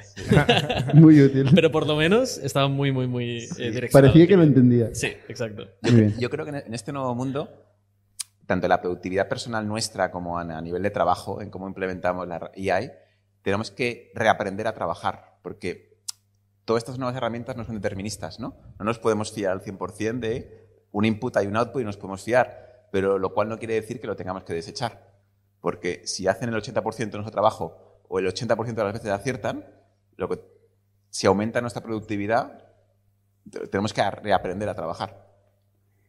Sí, no, yo creo, y yo creo que van a acabar de llegar al 100%, ¿eh? O sea, no, no lo veo tan lejos. Sí, La- pero por, la por el mala hecho de fama- no ser determinista, siempre necesitarás. Bueno, No. Es que nada ahora, es determinista. O sea, vamos al determinismo. Yo no creo que el problema sea este. ¿eh? Yo, yo el otro día lo esta- estaba teniendo un poco esa discusión eh, sobre las alucinaciones de las AIs y, y no es culpa del modelo. Lo que pasa es que, o sea, partes de, de unas asunciones. ¿Tú te fías de Internet? Yo no, llevo un, toña- un montón de años en Internet y sé que todo lo que hay en Internet es falso y son estafas y, y es que porno. abuelo, parece un abuelo. No, pero es verdad, pues yo lo sé, llevo un montón de años en Internet y ya lo sé, hay cosas, hay perlas de información, pero en general hay mucha mierda en Internet. Entonces, si tú le das un montón de mierda a una super máquina, te va a dar pues mierda limpiada. Pero si tú le das una pequeña base de conocimiento de la que te fías, ahí es la hostia. Yo he, empezado, he dejado de usar ChatGPT y compañía con preguntas abiertas. Porque es que lo que me hace es resumirme muy bien la mierda de Internet, que ya lo sé que es mierda. Pero si yo le doy cositas que me fío o que es mi base punto de partida y le pregunto cosas, ahí no alucina, ni la caga, ni nada, lo hará más o, o menos bien. Pero ahí funciona increíble. Y yo creo que el problema es que todo el mundo ha ido al caso de uso del nuevo Google y es que la base es mierda. Internet está lleno de mierda. Y no podemos usar eso como fuente de conocimiento. No, no No sé vamos si, a ir. no sé si es exactamente eso, porque al final eh, y esto ya es una discusión más, más técnica y, y más intensa, ¿eh? pero em, tú cuando, por ejemplo, tienes una, una base de datos donde guardas los vectores ¿no? Eh, de la semántica de, de un texto, lo, lo conviertes a tokens, lo conviertes a vectores para, para sacar la distancia eh, entre unas cosas y otras. Em, un artículo, un, ¿sabes? un verbo distinto, un prefijo raro, em, lo, lo- lo vuelve loco. Lo vuelve loco. Y, y como tú le digas la frase, eh, con puede cambiar. volumen, puede con cambiar. suficiente sí. volumen mm, Eso- no creo. A mí no me genera problemas esto. No. Yo con, acotando la fuente de información, no es perfecto, ¿eh? Pero no alucina, se lía un poco. Hostia, pero tío. a mí el, el miedo y lo creo, la crítica del AI es cuando le dejas solo. Entonces, claro, es que con todo el conocimiento de Internet, pues te dice cualquier cosa. Y dejar solo a un humano. Casi peor, ¿no? Bueno, pero, pero ¿Qué fíjate, significa dejar sobre nosotros, nosotros, como, nosotros como trabajamos es con feedback constante de nuestros compañeros. Nosotros no, eje- no ejecutamos solos, también estamos y chequeando, una educación- chequeando entre nosotros. Oye, ¿y esto cómo, tú cómo lo ves? ¿Y esto cómo lo veo? Entonces, es, es- es un comportamiento muy humano, ¿no? El, el- el acotarnos, el ir preguntando paso a paso, el coger feedback. Y nuestra fuente de información no es todo Internet. Efectivamente. Es un sistema educativo más o menos bueno, es una familia, es un barrio, es una y eso lo ves, más, lo ves más, Bueno, con... más fiable, ¿no? Sí. El sistema que todo Internet. público. Que, que, bueno, no sé, yo... O sea, Mucho más que todo inter- mejor mucho más yo que todo Internet. ChatGPT, sí, lo veo mejor que todo Internet, porque todo Internet es mucha mierda. Bueno, pero cuando ser. agregas toda la mierda, igual salen cosas buenas, ¿no? No, hay cosas buenísimas en Internet. Obviamente. vamos a la siguiente sección. La primera pregunta son dos. Es, era para Jordi, pero ha hecho bomba de humo. Bueno, no era para Jordi, era para, para todos. Es, eh, o sea, en la, en la fase de cero a un millón, eh, lo que más necesitas es fe, porque puedes tirarte años ahí, ¿no? Entonces, ¿cuándo, ¿cómo discernir eh, entre cuándo es, te estás haciendo una paja mental, como decía él antes, y cuándo estás teniendo una intuición de que ahí hay, de que ahí hay chicha? Esa pregunta, porque él ha hecho antes, el, ha puesto ese ejemplo. ¿Cómo, ¿Cómo haces esa distinción entre, ya me estoy pasando de vuelta, todo el mundo me está diciendo, esto no funciona, y tú dices que sí, hay que seguir aquí, o apaga ya y... Esta es la primera. Y la segunda es si vosotros, en Factorial, eh, habéis decantado más la balanza a empresa y no tan mentalidad de startup. O sea, entiendo que cuando tú eres una startup, quieres crecer a muerte, tu cabeza está puesta en, el, en ese no, foco. nosotros ya no queremos crecer ya. Estamos bien. No, ya sé que sí, pero te, te pesa todo lo que tenéis ya detrás? O sea, ¿pesa eso realmente y os frena o, o seguís con el hambre del primer día? Eh, a ver, la primera pregunta, me, se me ha olvidado ya. ¿eh? Sí, la vemos otras. ¿Cuál eh, era? La línea entre la paja mental y, A ver, el- Javier. y el- la intuición. eh, cuando estás iniciando tienes que estar con el usuario, con el cliente constantemente. Entonces, al final tiene que resonar, ¿no? Hay, hay un punto de fe de efectivamente, por ejemplo, comienzo de, de OnTrack, eh, claro, y nosotros hablábamos con algunos clientes eh, o algunas personas de la industria y decir, estáis locos, ¿cómo vais a hacer eso? Eh, no, es, no, es, no es factible técnicamente, ¿no? Hay que entender el por qué, por qué no encaja, ¿no? Y yo creo no solo es porque es... ¿Cuáles son esos motivos de rechazo? ¿Por qué te dicen que no? Dicen que no porque no ven valor, te dicen que no porque no creen que sea factible, porque sea realista, eh, porque no están dispuestos a pagar eso. Si no están dispuestos a pagar eso es porque es un tema de valor. Entonces, es un poco volver al, al por qué te están diciendo que no y, y a lo mejor puede ser el segmento de cliente, ¿no? Entonces, ¿tú por qué crees que eso tiene sentido? ¿Tú qué, qué quieres aportar?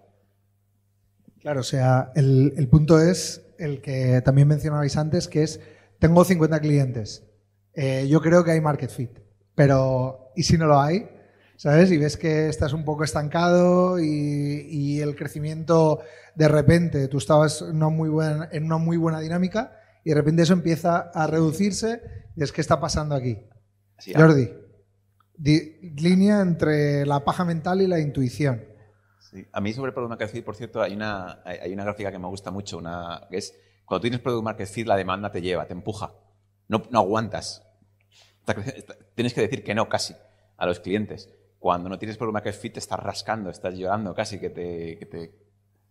Entonces, si estás en 50 y no creces, yo diría que no tienes problema que fit. Yo creo que el product market fit siempre, siempre es relativo, ¿no? Y siempre es un moving target. O sea, y, y- y lo voy a decir desde, desde el punto de vista de, de lo que hemos hecho en Latitude estos últimos meses. Em, Estáis en Product Market Fit primero. Disclaimer. nosotros hemos encontrado product market fit Hostia, en el nicho es Muy incorrecto. buena noticia, ¿eh? en el nicho incorrecto y hemos parado. Vaya. Claro. No, no, totalmente. Y, y er- y era un tema de. no- tío, el producto nos lo quitaban de las manos. Lo usaban a muerte. Resolvíamos un problema 10 veces mejor que la competencia. Pero ¿qué pasa? Que el mercado, el nicho que nos puede comprar esto, es muy, muy, muy pequeño. Bueno, entonces a nivel de business no cumple, porque po- para tener product market fit tiene que ser un negocio que crezca. Pero la, la definición de product market fit es: tienes un mercado, tienes un producto y el producto encaja en el mercado. Ahora, lo que no incluye es el tamaño de ese mercado. Entonces, contestando un poco a, a la pregunta, el otro día leí un tuit que, que me pareció bastante, bastante racional y bastante honesto. Em, aunque ahora va a ser un poco redundante.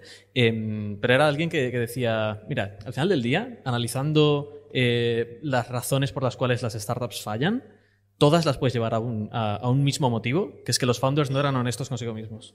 O sea, los founders se habían montado una película ellos mismos, no habían hecho el ejercicio de autorreflexión de esto que estamos haciendo es lo que realmente creemos que tiene sentido o estamos tirando para adelante porque el motor ya estaba encendido. Em, y- y es esta realización la que yo creo que puede marcar la diferencia entre eh, acabar teniendo éxito con, con la startup o, o no tenerlo porque te has hecho la, la- la paja mental ¿no? que, que comentabas antes. Em, entonces, yo, para mí es un ejercicio de, de- de honestidad con uno mismo, ¿sabes? Pues Y- que cuando, cuando acaba, ¿no? Por, por ejemplo, Adam Newman puede es ser un- constante, es constante. El, el ejercicio de, de honestidad contigo mismo es que tiene que ser constante. Tu pregunta La es si, factorial. si ya, ya nos Sí. hemos acomodado, ¿no? No es acomodado, sino si pesa. Eh, Yo sé que no estáis cómodos en ningún sitio, pues si no, no estaríais aquí sentados probablemente tampoco, ¿no? Pero Mira, casualmente tenemos a una de nuestros PMs, directores de PMs aquí en el, en el público. ¿Le, le podemos pasar el micro a Carmen? que ella puede responder esta pregunta. ¿eh? Si nos hemos acomodado, ¿Nos hemos acomodado en Factorial? para nada. o sea, No, yo, yo te quería hacer una pregunta, Carmen, antes, que es, eh, hemos hablado de PMs. Y Yo lo que querías era pasarle el micro a Carmen. total, ¿eh? Eh, entonces, a la práctica, em, el principal reto de un PM, eh, y desde la óptica de Factorial, porque eh, tú llevas uno de los productos más core de Factorial, con mucho, muchos usuarios, mucha gente, em, ¿cómo describes el reto más grande de un PM? Es un tema nuevo, ¿eh? El tema de los PMs. No lo hemos tratado en el podcast. O sea, para mí el PM es el que hace que las cosas pasen. Fin. Entonces, ahí te puedes poner muchos gorros, ¿no? Puede ser, sí, la persona que prioriza los problemas, el que hace la primera venta, el que coordina todo el equipo, pero sobre todo, o por lo menos yo lo que transmito a mi equipo es que las cosas pasen, que no dejes que nada se caiga. ¿Pero qué Eh, cosas? Es que la Todo, es, ¿qué todo. co- Puede ser una primera, todo? puede ser una primera venta, como antes decíais, ¿no? Hacer esas primeras ventas a esos primeros clientes, acompañar a sales, a go-to-market para que eso pase. Puede ser, oye, ver que hay que lanzar algo, cortar scope, hacer que imprimir agilidad en el equipo, de ingeniería, diseñadores. O sea, realmente es lo que haga falta. Hablar con marketing para lanzar campañas, para captar pipeline, lo que haga falta para que tenga éxito el producto. Más allá de, oye, decir voy a aumentar una métrica, que eso es lo que dices tú, ¿no? Eso es fácil decir que una métrica aumente. Es como, ¿cómo con, teniendo en cuenta que no produces ese output que tú estabas buscando antes, porque no diseñas o no programas, cómo hacer que con todas las piezas las cosas pasen? Es un poco ambiguo quizás, pero es la, manera que yo creo que hacemos producto en Factorial. Somos todos muy makers. ¿Y cómo se convence a la gente? Porque claro, cuando no programas ni diseñas, o ¿cómo se mueve a la gente a que haga lo que tú quieres? Argumentos y muy buena comunicación, diría. Sobre todo, o sea, el PM sobre todo habla, ¿no? Entonces yo creo que la comunicación es tu principal herramienta para convencer a todo el mundo y con argumentos de que las cosas se tienen que mover, porque tú tienes una visión también, ¿no? De dónde quieres llegar. Entonces creo que con una buena visión y buenas habilidades comunicativas es como mueves a las piezas. ¿Es diferente hablarle a un diseñador que a un ingeniero? ¿Hay alguna, algún truco? No, yo no los conozco, no lo sé. Yo creo que esto va de personas, ¿no? Si una persona es ingeniero u otro es diseñador. ¿Estás de acuerdo, Javier? o no? Sí, yo creo que sí. Estaba pensando esa pregunta. Obviamente, en general, en la vida importa más la personalidad, ¿no? Que, que casi el rol, ¿no? No- Pero, pero eso va de convencer, ¿no? ¿Estás de acuerdo que eso va de convencer? Influir. Sí, yo más que convencer, a lo mejor diría persuadir, influir, eh, hacer, que, hacer que la idea sea suya, no tuya. eh, generar otras ideas, conseguir que piense más ideas, mejores ideas, que, que hagase extra. Entonces se vive con tranquilidad, respondiendo a la pregunta de Pera, eh, en Factorial, ¿no? O sea, ya no hay, ya no hay tensión ni, ni vamos, vamos, vamos acomodados, se crece solo, vamos. ¿No? Yo te diría que estamos como el primer día, con la misma actitud y personalidad. O, o más, ¿eh? O Yo te más. diría que o más, ¿eh? O sea, más, más que nunca, ¿eh? Y con la misma agilidad, que iba más por ahí la pregunta. Bueno, a ver, es que la agilidad cuando, cuando eres nadie y no va nada y a nadie le importas, tampoco es muy relevante la agilidad. ¿sabes? Se vas probando cosas, pero es que da igual. O sea, no, nadie, no le cambian a nadie la vida, ¿no? O sea, es... Y, y es una cosa que se, se, se genera un gran mito con el- los primeros días, ¿no? Es que los primeros días son terribles, los primeros días. O sea, no, no, no- nadie le importa lo que haces, ¿no? O sea, yo, yo creo que, que es cuando empiezas a, a arreglar problemas a gente, cuando empieza la historia. O sea, la historia empieza cuando estás solucionando, cuando a la gente le importas, cuando la gente te coge el teléfono, eh, cuando, ostras, están pasando cosas, ¿no? Y, entonces, claro que es difícil mantener la agilidad, sobre todo cuando vas trabajando con más y más personas.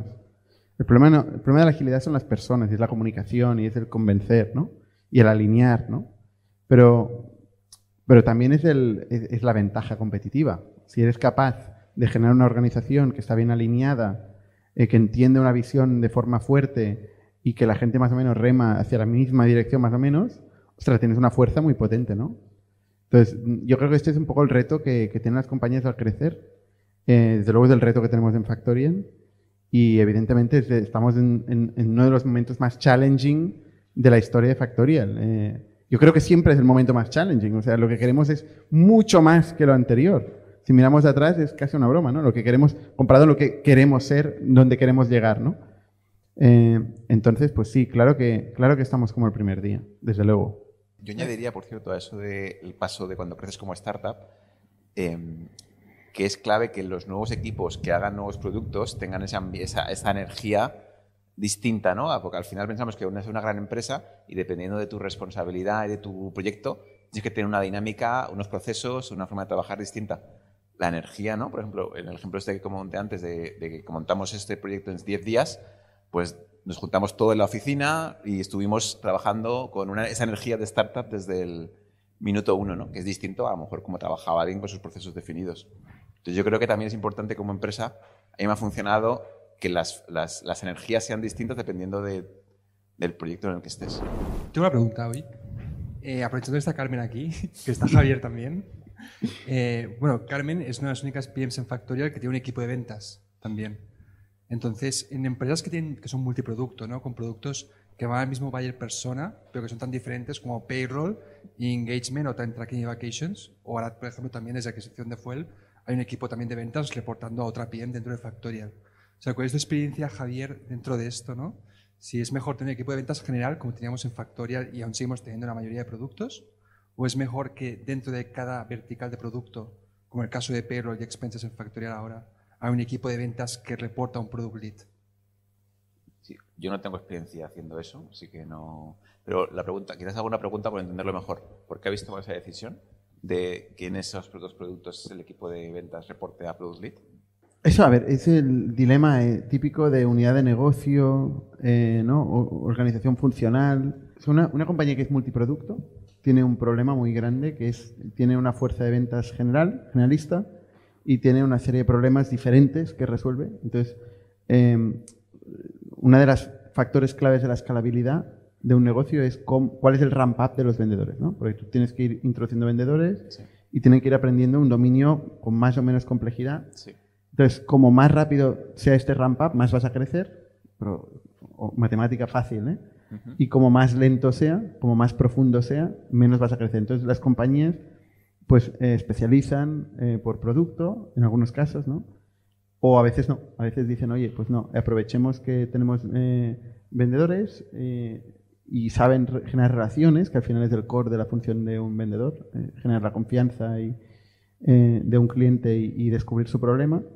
Y, y aprovechemos esta fuerza de venta para empujar tantos productos como quieras, ¿no? Así que digamos que la, la hipótesis es, si yo tengo eh, vendedores que tienen menos productos a vender, serán más expertos en el producto a vender y tendrán más foco en vender esos productos. Si tienen muchos productos a vender, van a saber menos y a lo mejor van a priorizar los productos más fáciles y no van a hacer. que siempre son los que ya tienen más masa. Porque fácil o difícil es lo que has conseguido hacer en el pasado. Sí, estoy de acuerdo con la hipótesis. Yo no tengo experiencia llevando eh, equipos así, pero estoy de acuerdo con es- es- si está ayudando a una startup que también tiene múltiples eh, upgrades, pues el producto es upgrade y efectivamente tienen ese reto. Eh, Sí, sí, es que es un gran reto, ¿eh? si lo que si lo que no sé es si, oye, tiene que reportar a producto, bueno, pues a lo mejor es. Yo, yo- yo creo que es distinto. Esto yo es, creo más, que es, esto es más oportunístico, más circunstancial. por eso, ¿no? Yo creo que es más un tema de cómo manejo las eh, cómo, cómo segmento a los, a los ventas y cómo les muevo los incentivos para conseguir los objetivos de empresa que quiero. Y ahí supongo que, claro, eso ya es otro tema. Eh, y la expertise, ¿no? También es interesante el expertise que necesitan en el producto para ver si es muy profundo o no.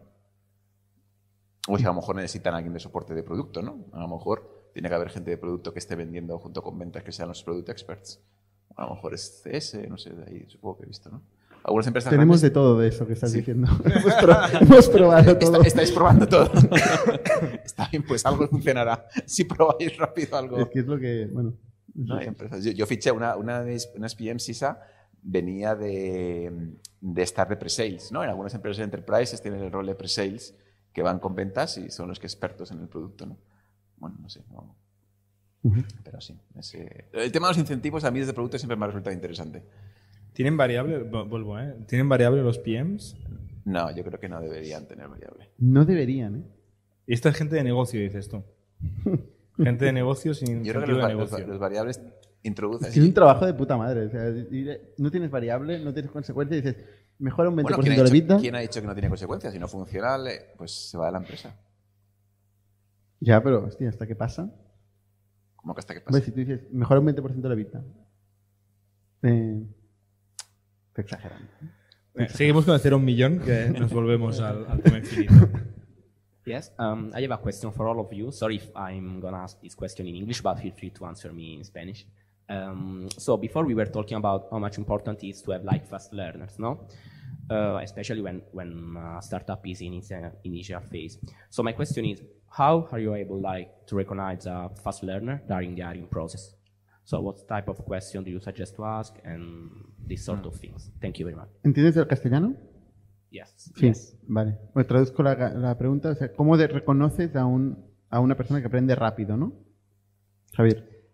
A mí un ejercicio que me gusta mucho cuando entrevisto y es que el candidato me haga preguntas. Estoy de acuerdo. Entonces, yo, yo he tenido candidatos que, que se han levantado y me han empezado a hacer preguntas y a dibujar en la pizarra y a entender el negocio. Entonces, Esto es un tip para toda la gente que te aplique a partir de ahora. tip- tip en general, no a mí, sino en, en- Porque si tú entiendes rápido, ¿no? Si yo, si en, en una hora de conversación capaz, eres capaz de llegar a un nivel de detalle y decirme cuáles son los bloqueos que yo tengo como empresa o las posibles cosas, digo, hostia, es bueno. Si estás ahí escuchando. Entonces, a mí me gusta mucho ponerle en esa situación de, oye, bueno, eh, descubre, ¿no? A ver, ¿cómo de rápido descubre sobre el negocio? Sí, no solo el tema de rápido, ¿eh? Al final en las entrevistas eh, yo intento que me, que me enseñen algo el candidato. Entonces, para tú poder enseñar algo tienes que haber entendido algo muy bien. Entonces, es hacer preguntas, hacer preguntas, hacer preguntas hasta que, hasta que son capaces de enseñarte algo, te das cuenta si lo han entendido bien o no. Entonces, ok, no te da la variable tiempo, pero es que para mí si alguien aprende rápido es alguien que aprende. O sea, no, la gente no estará 15 años para entender un negocio. Si lo han entendido, lo han entendido. Y si no, no. Y la mayoría de gente no entiende su negocio. Entrevisto mucha gente que no entiende el negocio de la empresa donde trabaja. Y eso pues es una lástima. Para mí es eso, ¿eh? O sea, este, estoy de acuerdo, obviamente, con Jordi. O sea, el, más allá de que preguntas, que me gusta mucho cuando preguntan e intentan entender el negocio, pero sobre todo, oye, has pasado X tiempo en un negocio, espero que lo hayas entendido todo del negocio.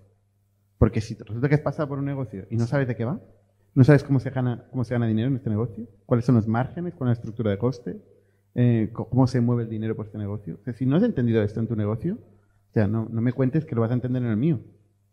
Y aparte no es curioso, que es otra cosa que Claro, no estamos sí, hablando, pero es una cosa que nosotros valoramos mucho, es la curiosidad. La gente curiosa no para hasta que no entiende las cosas de su alrededor.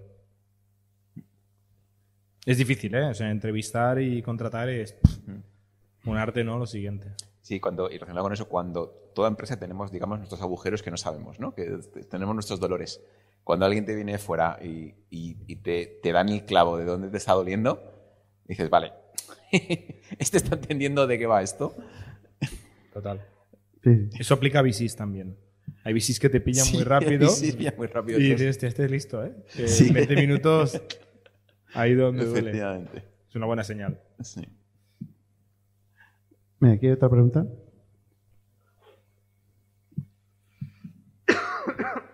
¿Se escucha, no? Eh, yo quería saber, eh, una startup, una pequeña empresa que está en crecimiento, ¿qué es lo que marca o qué, cuál es el indicador principal que te dice tienes que empezar a contratar un cargo intermedio? Como, como bien sabéis, un, un CEO cuando empieza con una startup eh, hace de todo y llega a un punto que tiene que delegar ciertas funciones. Pero ¿qué es lo que marca ese momento? ¿Margen, eh, carga de trabajo? ¿Qué- en, tu opinión, ¿qué es lo que, es lo que te dice ahora es el momento? Eh, tan, tan, tan variable. Eh, yo, uno, eh, como consejo, inte- intenta no meter cargos intermedios muy rápido y que sea más un tema de foco, ¿no? Más un tema de, oye, necesito a alguien que profundice en ese tema, ¿no? Que, re- que su preocupación sea esta, esto es lo que viva por, por este tema, ¿no? Eh, yo diría, iría más por ahí. Eh, pero intenta no, no hacerlo muy, muy, muy rápido. Yo creo que cuantas más capas entre medias, peor. Un poco mi aprendizaje. Yo creo que cuando has conocido suficientemente el problema, tú, como para seleccionar la persona adecuada para hacerlo. Sí, es un buen tip. ¿eh? Esto uno. Y dos, que tengas pasta para hacerlo también. ¿eh? Claro, y eso que voy a decir. Es un detalle. ¿eh? O sea, en general eh, no te lo puedes permitir, con lo cual ah, tiras y tiras y tiras y tiras hasta que te lo puedes permitir. Y, y luego todo lo demás. Eso es súper importante. Y luego tiene que haber oportunidad de, ne- de negocio. Es decir, si no estás creciendo, no, no metas a gente. ¿sabes? Lo que pasa es que a veces me da la sensación ¿no? que no te lo puedes permitir porque no lo haces. ¿Me explico? Ya, pero entonces te aguantas y lo haces y luego contratas. O sea, por experiencia propia. ¿eh? Eh, si hay un problema, mm, nunca se arregla con- contratando. Primero se arregla el problema y luego se contrata. Yo creo que esto es de los aprendizajes más Experiencia, heavy. experiencia propia. O sea, tengo este problema, voy a contratar Chief Problema. No funciona. No funciona. Vale, gracias. Chief, chief o manager o lo que sea. Igual, ¿eh? no funciona. Primero se arregla y luego se contrata. Hace poco adquirieron una empresa. ¿Cómo le está resultando hasta ahora y con qué complicaciones se encontraron? Antes hablábamos de, tener equipos de ventas que reportan a gente de producto y tal, y estaba a punto de meterme y digo no. Pero mira, ya que lo preguntas, pues precisamente Fuel, eh, que fue adquirida por Factoria, lo anunciamos creo que hace justo un mes, eh, es, un, es, es un negocio entero, ¿no? Es una startup pequeñita, más pequeña que Factorial, que tenía de todo, ¿no? Tenía gente que hace producto, gente que lo, que lo vende, gente que, que le da soporte, y es una empresa que estaba yendo muy bien. Y precisamente dijimos, oye, vamos, paso número uno, no romperlo. Pero lo fácil es cargártelo con una migración una integración. Y paso número uno dijimos, vamos a no romperlo, mantener esto que funciona y a partir de ahí vamos a ir viendo qué tiene sentido ir integrando con el resto de Factorial y qué tiene sentido durante un tiempo determinado mantenerlo independiente. Entonces, todavía está muy independiente, Fuel, con lo cual pues, va casi como iba antes, porque lo que ha cambiado es el accionariado, pero realmente el equipo y el, y el negocio sigue, sigue como está yendo y estamos en un proceso ahora de aprender de ellos e intentar enseñarles algunas cosas que habíamos aprendido ya en Factorial para empezar un plan de transición. Pero nos hemos hecho un plan de transición sin mucha prisa para no romper algo que iba. Porque en Fuel, o sea, hay empresas que las compras porque no va nada y hay que rehacerlo todo, pues que hay una empresa que iba bien. Con lo cual, eh, vamos a ir a asegurarnos de que no nos la cargamos. No, no me sé el número ahora exacto, pero justo la semana pasada tuvimos consejo. Ha crecido un montón Fuel, desde que las compramos hasta ahora. O sea, que está yendo muy bien. Bueno, tuvo mucha publicidad, ¿no? Entiendo que hubo un boom de, de leads, seguramente. Bueno, Por pues el mira, podcast. Win-win. ¿Eh? Por, Por el podcast. Por el podcast por se lo el- notaría. Bueno, por la- los anuncios, por la compra, ¿no? Por al final espiar. Sí, sí. Hoy los de Shakers que han salido esta semana me decían que llevan más de 15 proyectos. No cobramos, ¿no? Revenue share. No. Perderíamos independencia. No sabemos negocio. Ah, es verdad, eso, por eso era por eso. Pureza. ¿Preguntas? ¿Alguna más? De cero a un millón, os recuerdo que esto es de cero a un millón. Hay una en el chat Mira, hay también. una. Sí, hay en el chat, ¿no? Venga, César, hace chat. Sí. Una, una mientras Una- va una el micro. random. Eh, sanamente loco, un, un saludo. Eh, pregunta, ¿qué recomendáis recordar cuando pasas por la travesía del desierto? Y entre paréntesis, cuando tu startup aún no ha alzado el vuelo, en Factorial sería esos primeros tres años. ¿Pero cuál es la pregunta? ¿Qué recomendáis recordar cuando la startup está en la O sea, que- travesía quiere del que le demos ánimos y cariño. Sí. No, a ver, o sea, si lo estás haciendo por la razón correcta. ¿no? Si lo estás haciendo por la razón correcta y, crees, tienes esperanza eh, a, cruzar el desierto. Si, si te das cuenta, te has aprendido que, emprendiste por la razón incorrecta o has perdido la esperanza, y pues a otra cosa, no hace falta que te mueras tampoco. Eso es muy subjetivo, cada uno se lleva la esperanza de casa. Me pregunta. Hola. Am, mi pregunta es un poco sobre los inicios de, de Factorial. Am, una pregunta que suelen hacer ustedes como VCs es el hecho de decir ¿por qué ahora? a las personas, ¿no? Y un poco yo estuve pensando de cómo habrá sido el por qué ahora de Factorial, porque te digo lo que, lo que entiendo yo. Am, entiendo que fue en 2016 que empezaron más o menos, y en ese momento, a nivel producto, digamos, un producto de HR que al final fue creciendo mucho, pero en ese momento creo que era mucho más simple, eh, era algo que ya existía, a nivel local probablemente y a nivel mundial también mucho. Eh, a nivel eh, mercado, no sé si hubieron cambios o qué, pero bueno, en general la pregunta es esa, digamos, ¿cómo fue el por qué ahora y cómo pudieron detectar una oportunidad que al final claramente valió la pena, pero en un mercado que al final parecía bastante competitivo, por más que sea grande, con muchos players. Y algunos bastante grandes. Eh, a ver, es, una conjunción de, factores, eh, pero, pero que, o sea, uno de ellos no es que había competencia. O sea, y, y sigue sin haberla, por cierto. O sea, nosotros nos enfocamos en, pequeñas y medianas empresas. Todo lo que es, principalmente el segmento de 10 a 500, aunque lo extendemos, tenemos empresas de más de 1000 empleados, pero, pero son empresas de menos de 5000, vamos a decir, ¿no? Empleados. Eh, y si tú miras el los softwares de recursos humanos más consolidados en el mundo, pues em, están por encima de 5.000, ¿no? Eh, Worday, por ejemplo, puede ser la, la referencia más relevante. Eh, y Worday precisamente era un buena- una buena historia, un caso interesante de cómo la digitalización de los procesos de recursos humanos en, en grandes enterpr- enterprise, ¿no? En, en el Fortune 500 había ido de 0 a, a 5 billion eh, de ARR, de, de cuota de suscripción en, en, en siete años. Eh, un crecimiento brutal. Pero es que además nosotros vimos quién en Estados Unidos estaba haciendo algo parecido, eh, que era Zenefits, por poner un ejemplo, eh, en el espacio SMB y tenía un crecimiento en pocos años que lo llevó casi a hacer, a ser en aquel momento la empresa más crecimiento de la historia. Es decir, la gente que se estaba enfocando en este espacio y especialmente en SMB donde no había, Small and Medium Business, donde no había eh, competencia, estaba creciendo mucho en mercados diferentes y acompañados de cambios regulatorios importantes, como fue el Obamacare en Estados Unidos, pero hubo una serie de factores, casualidad, luego lo dices, pues casualidad, como fue casualidad también que Jordi en aquel momento eh, estuviera en un momento de apertura de mente y de cambios de vida, eh, y Pau... Pero es normal, ¿no? La apertura de mente es una Sí, cosa. se sonado- dio un minuto. Normalmente Ha sonado muy como cerrado. hubo un momento donde... Ventana de oportunidad, ¿no? Bueno, que hay una conjunción de factores eh, que es imposible reproducir, o sea, básicamente, ¿vale? Eh, vemos una serie de players en Estados Unidos, vemos un momento, donde- un mercado que está vacío, eh, aunque parezca que hay mucha competencia, no la hay, eh, porque, porque no se ha digitalizado todavía, eh, y vemos algunos players que están empezando a hacerlo y tienen mucho éxito. Entonces nos lanzamos. Pero no hay, no hay mucho más.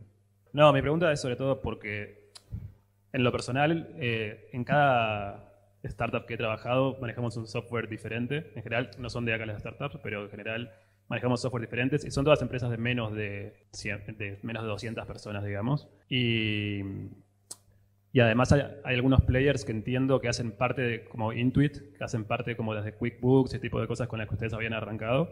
¿no? Entonces la pregunta iba más que nada por ese lado, como que en algunas personas, hay algunas empresas relativamente grandes en el mercado, pero eso también como, claro, entiendo que te da eh, margen para pensar que en realidad hay, eh, que si están creciendo tanto es porque existe Intuit, mercado. Intuit en, en- en nuestro caso es que no es competencia porque se enfoca a, a las necesidades más básicas de las empresas más pequeñas, ¿vale? O sea, se lleva la contabilidad eh, y la parte de payroll, sí, pero, pero en, en las empresas más pequeñas, tiene un ticket medio, eh, no sé, 50 euros al mes, ¿eh? no, no, no más. O sea, no- no- está- es otro, otra categoría, es otra categoría. Y luego está, Intuit también es B2C, ¿eh? o sea, lleva, el, lleva las, la, la IRPF, ¿no? la renta de las personas físicas. Lo cual es un, es un negocio eh, diferente. Nosotros no- nos enfocamos en recursos humanos que por naturaleza pues empieza a partir de los 10 empleados. Antes de los 10 empleados no hay mucho problema de gestión de personas. Pero, y sé, para añadir algo, el, el Why Now nuestro, yo te diría que era más de mercado que de tecnología. Porque no es que, o sea, al final usábamos HTML, CSS, un servidor, unas APIs, ¿no? O sea, eh, mobile tampoco era, no, había una ola tecnológica más allá del cloud, era más un momento de mercado. Vimos, vimos un, un- fallo en el mercado. ¿Cómo puede ser que este problema no esté resuelto en todas las pymes? No puede ser, ¿no? O sea, esa- haces a veces una asunción y dices, oye, yo me creo que en 10 años todas las empresas pequeñas y medianas del mundo no tendrán un software centralizado de gestión de personas. No me lo creo. Va a pasar. Hostia, no ha pasado. Mm, ¿Por qué no, no? Hay alguien intentándolo, le está yendo bien, pero todavía es pequeño. Oye, nos podemos meter aquí y ser nosotros. Vale, pues si no hay ninguna pregunta más, Yo tengo una pregunta para vosotros. venga. De, de cero a un millón, ¿no? Eh, en esa primera etapa vuestra, ahora con, la, con el, todo el tiempo que ha pasado, eh, ¿qué tres decisiones tomasteis que creéis ahora, con el tiempo, que fueron diciendo, joder, menos mal que tomamos esa decisión en ese primer de cero millón? Control horario. eh, ¿Qué más? El, cobrar, por, cobrar por el software y time off al principio. Para mí. ¿Y time off? Eh, O sea, empezar por time off. vacaciones. Empezar resolviendo vacaciones. Vale. Así que más el, el- el pain que, que, que resolvíais. Y luego cobrar. Sí. O sea, fue clave. Cobrar ayuda, ¿eh? Buena idea. Sí, parece mentira, pero nos llevó tres años. Que no somos genios, ¿eh? No, no, por eso, pero, pero que, es, que, Nos que- llevó- que- que- que es nor- que es normal, que todos pasamos por ahí. Así que cobrar, el, el- lo de vacaciones que fue por un tema regulatorio. No, por No, las vacaciones no, no. lo del control horario. Es que es muy fue raro. por un tema regulatorio, ¿no? Eso es una cosa que está- es un poco arbitraria, realmente. Elegimos este problema y, hostia, era un problema suficientemente Fácil. fácil, para poder hacer un muy buen producto, porque si hubiéramos hecho el proceso de nómina no hubiéramos llegado. ¿no? Y era Era- suficientemente gratis como para que la gente lo utilizara. ¿no? y, y- y- y- y todo el mundo tiene, ¿no? O sea, es una combinación perfecta entre es fácil, podemos hacer un muy buen producto para este problema que es pequeñito, pero mucha, mucha gente lo tiene, con lo cual primero a cambio de cero euros, luego a cambio de medio, de uno, de dos. Y, y yo- sí- o sea, sí que es creo que casualidad también- esto. eh. Tenía un componente que yo creo que fue clave, que es el hecho de que todo el mundo interactuaba con el software. O sea, no era un problema que le resolviéramos solamente al equipo de recursos humanos, sino que era un problema que resolvíamos a toda la empresa, porque tenían que estar todos invitados para pedir vacaciones, ver su calendario, ver cu- mm, cuántas vacaciones les quedaba, etc. Eso también era un problema al principio, ¿eh? porque tenías que. O sea, la gente dice, oye, no quiero meter todos mis empleados a esta cosa. ¿Qué, qué patrones hay de acierto, no? Podríamos haber dicho que la clave de todo fue no quedarnos en caja, con lo cual pues no, no gastar demasiado para llegar a estos tres años de darnos golpes de cabeza contra la pared, gastando poquito, mm, sacando dinero debajo las piedras, o sea, todo, es que es, que es, un, es un sinfín de microdecisiones y de pasos y de tales, no rendirse, ¿no? Y llevarnos bien como founders, no pelearnos. Todo, todo, sí, sí. Que podríamos habernos peleado, pero No pelearnos, peleamos. ¿eh? Muy bien. conjunto de cosas. Chicos, eh, soy Fede de Vicente, soy el CEO y fundador de Cop Stadium y estamos construyendo el estadio descentralizado más grande del mundo. ¿vale? Me gustaría que pensarais en clubes como el Barça, el Madrid, Manchester United, los New York Knicks, los Lakers o el América de México. Clubs gigantes, marcas brutales por todo el mundo. Ahí tiene un espacio eh, que hoy están perdiendo y es que no están monetizando a los fans que no tienen acceso al estadio. Hablamos de una oportunidad de mercado inmensa. ¿vale? Y ahí es donde aparece COP. COP, ¿qué es? COP es la plataforma que conecta a esos fans deslocalizados con bares y restaurantes. ¿Cómo lo hacemos? Con un sistema de booking que lo que hace es que te permite reservar la mesa que te guste delante de la televisión y que puedas dis- disfrutar del partido de tu equipo favorito. Todos, los, todos sabemos aquí que dentro de un partido tenemos momentos de picos altísimos, que estamos hiper enganchados a la televisión disfrutando del partido, pero picos bajos, ¿qué hacemos? Nos vamos al móvil. Estamos desarrollando un software que nos permite hacer dos cosas. Una, en esos picos bajos, mandamos un quiz a los fans para que podamos gamificar la experiencia y empezar a entregarles puntos para programas de loyalty. Y la segunda, que es interesantísima, podemos mandarles advertising, ya que tenemos audiencia hiper segmentada. Valor brutal para clubs, para marcas y para patrocinadores. Modelo de negocio, como estamos monetizando hoy, el fan paga 2,5 euros, tiene una cerveza incluida, que te tomas fijo una cerveza cuando estás viendo el partido. Hacemos un split de ese ticket, 2 euros se los queda COP, 0,5 euros se lo entregamos al bar para que pague el coste de esa cerveza y de esa consumición. Todo el consumo que se produce en el evento para el bar. Eso sí, en el momento que empezamos a generar revenues consistentes y los fans van de forma recurrente al bar, vamos a capturar monthly recurrent revenue de los bares y nos van a pagar entre 150 y 200 euros al mes y quieren conservar ese fan y, eso es, ese tráfico.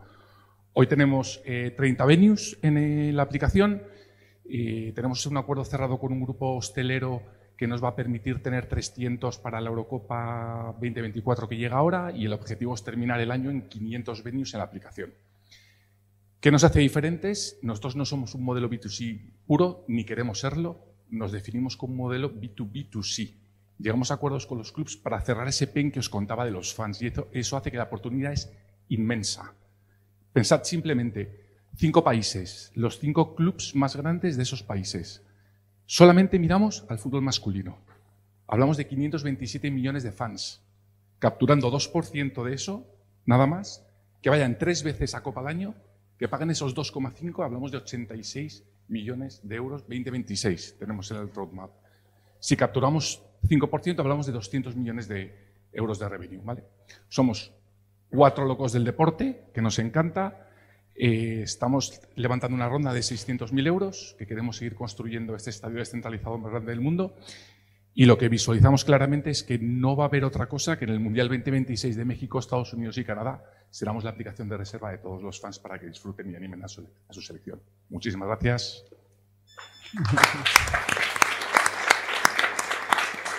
Espérate, espérate, espérate. Que tenemos preguntas. Sí, sí, sí, sí, sí. adelante. Eh, ¿Cómo te llamas, perdona? Fede. Fede. Eh, una pregunta rápida. Has dicho, cuando has dicho los números de mercado, has dicho cuántos fans había. 527 millones. 527 millones de fans de fútbol en el mundo. No, en cinco países, en, los cinco clubes, sí. Vale. ¿Y, grandes. de estos 527, cuántos van al bar a ver el partido? No tengo el dato. ¿Cuántos van a los bares a ver el partido? Sí, No porque estamos dato. hablando solo de este trozo, ¿no? Sí, solamente de este trozo. Y estoy, claro, Claro, pero será un. o sea, Yo estoy. no es la mayoría. solamente de los Entendemos 520 que no es la los- mayoría, ¿no? No, no son la La mayoría. mayoría estará en casa. Bueno, depende. Hay, fans que van a los bares y hay fans que se quedan en casa, sí, desde luego. Pero no tengo el dato, ¿eh? No tienes, pero intuitivamente no me dirías que la mayoría está en casa. Hay muchas casas, no hay tanto. o sea, Sí, sí, sí, yo creo que sí que la mayoría está en casa. Pienso que un 2% de esos 527 millones podemos capturarlos para ir al bar. Y de los que van al bar, unos cuantos querrán reservar una mesa, ¿no? Otros no la querrán reservar.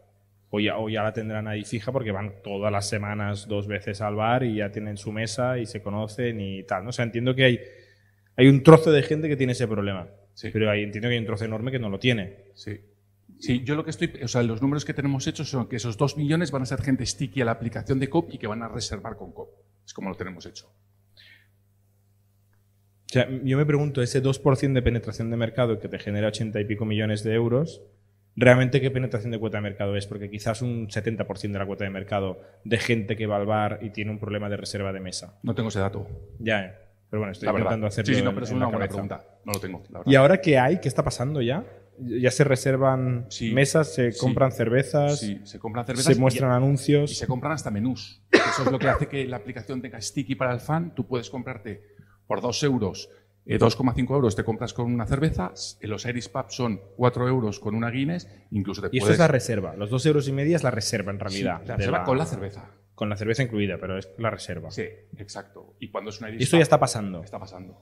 ¿Cuántas personas has tenido? Estamos facturando en torno a unas 400 al mes. Llevamos 400. 5.000 5.000 tickets vendidos. Vale. Llevamos, facturamos, facturaremos este año 30.000 euros.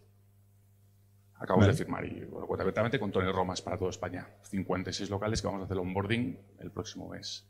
¿Y cómo gestionas la reserva de mesas? Vale, ese es un tema que lo vamos a desarrollar con la gente de producto, que es lo que tenemos que empezar a ¿Estás tú hacer. metido? No, no. Ah, vale, vale. La, gente de producto, la gente de producto es lo que estamos, eh, la, la ronda que estamos levantando es para básicamente hacer toda la gestión de la reserva con el bar y ver cómo lo vamos a hacer para que el bar tenga claramente localizado cuáles son los fans que van a ir a cada una de las mesas. Y, y alguien en el bar diciendo, no, no te metas, está reservado. Absolutamente. Claro. Vale. Y para mí esa es la clave. En cuanto tengamos desarrollado eso y tengamos el producto bien desarrollado y bien conectado al fan, con la parte de gamificación, la parte de pricing y cómo vamos a ir a, re- a resolver la distribución del ticket, es momento de escalar. Esto, eh, que la, duda que me está surgiendo es, ¿a ¿quién resuelve un problema o qué oportunidad? Si entiendo cuál es la oportunidad para los, para los clubes, porque están dejando mucho dinero. 100%. Entiendo a lo mejor que los bares pueden traer más ah, tráfico, pero ¿cuál es el, si el problema realmente el pain? ¿Es un, es un nice to have o es algo sí, yo que- fi- lo, lo hemos pensado mucho esto, fíjate.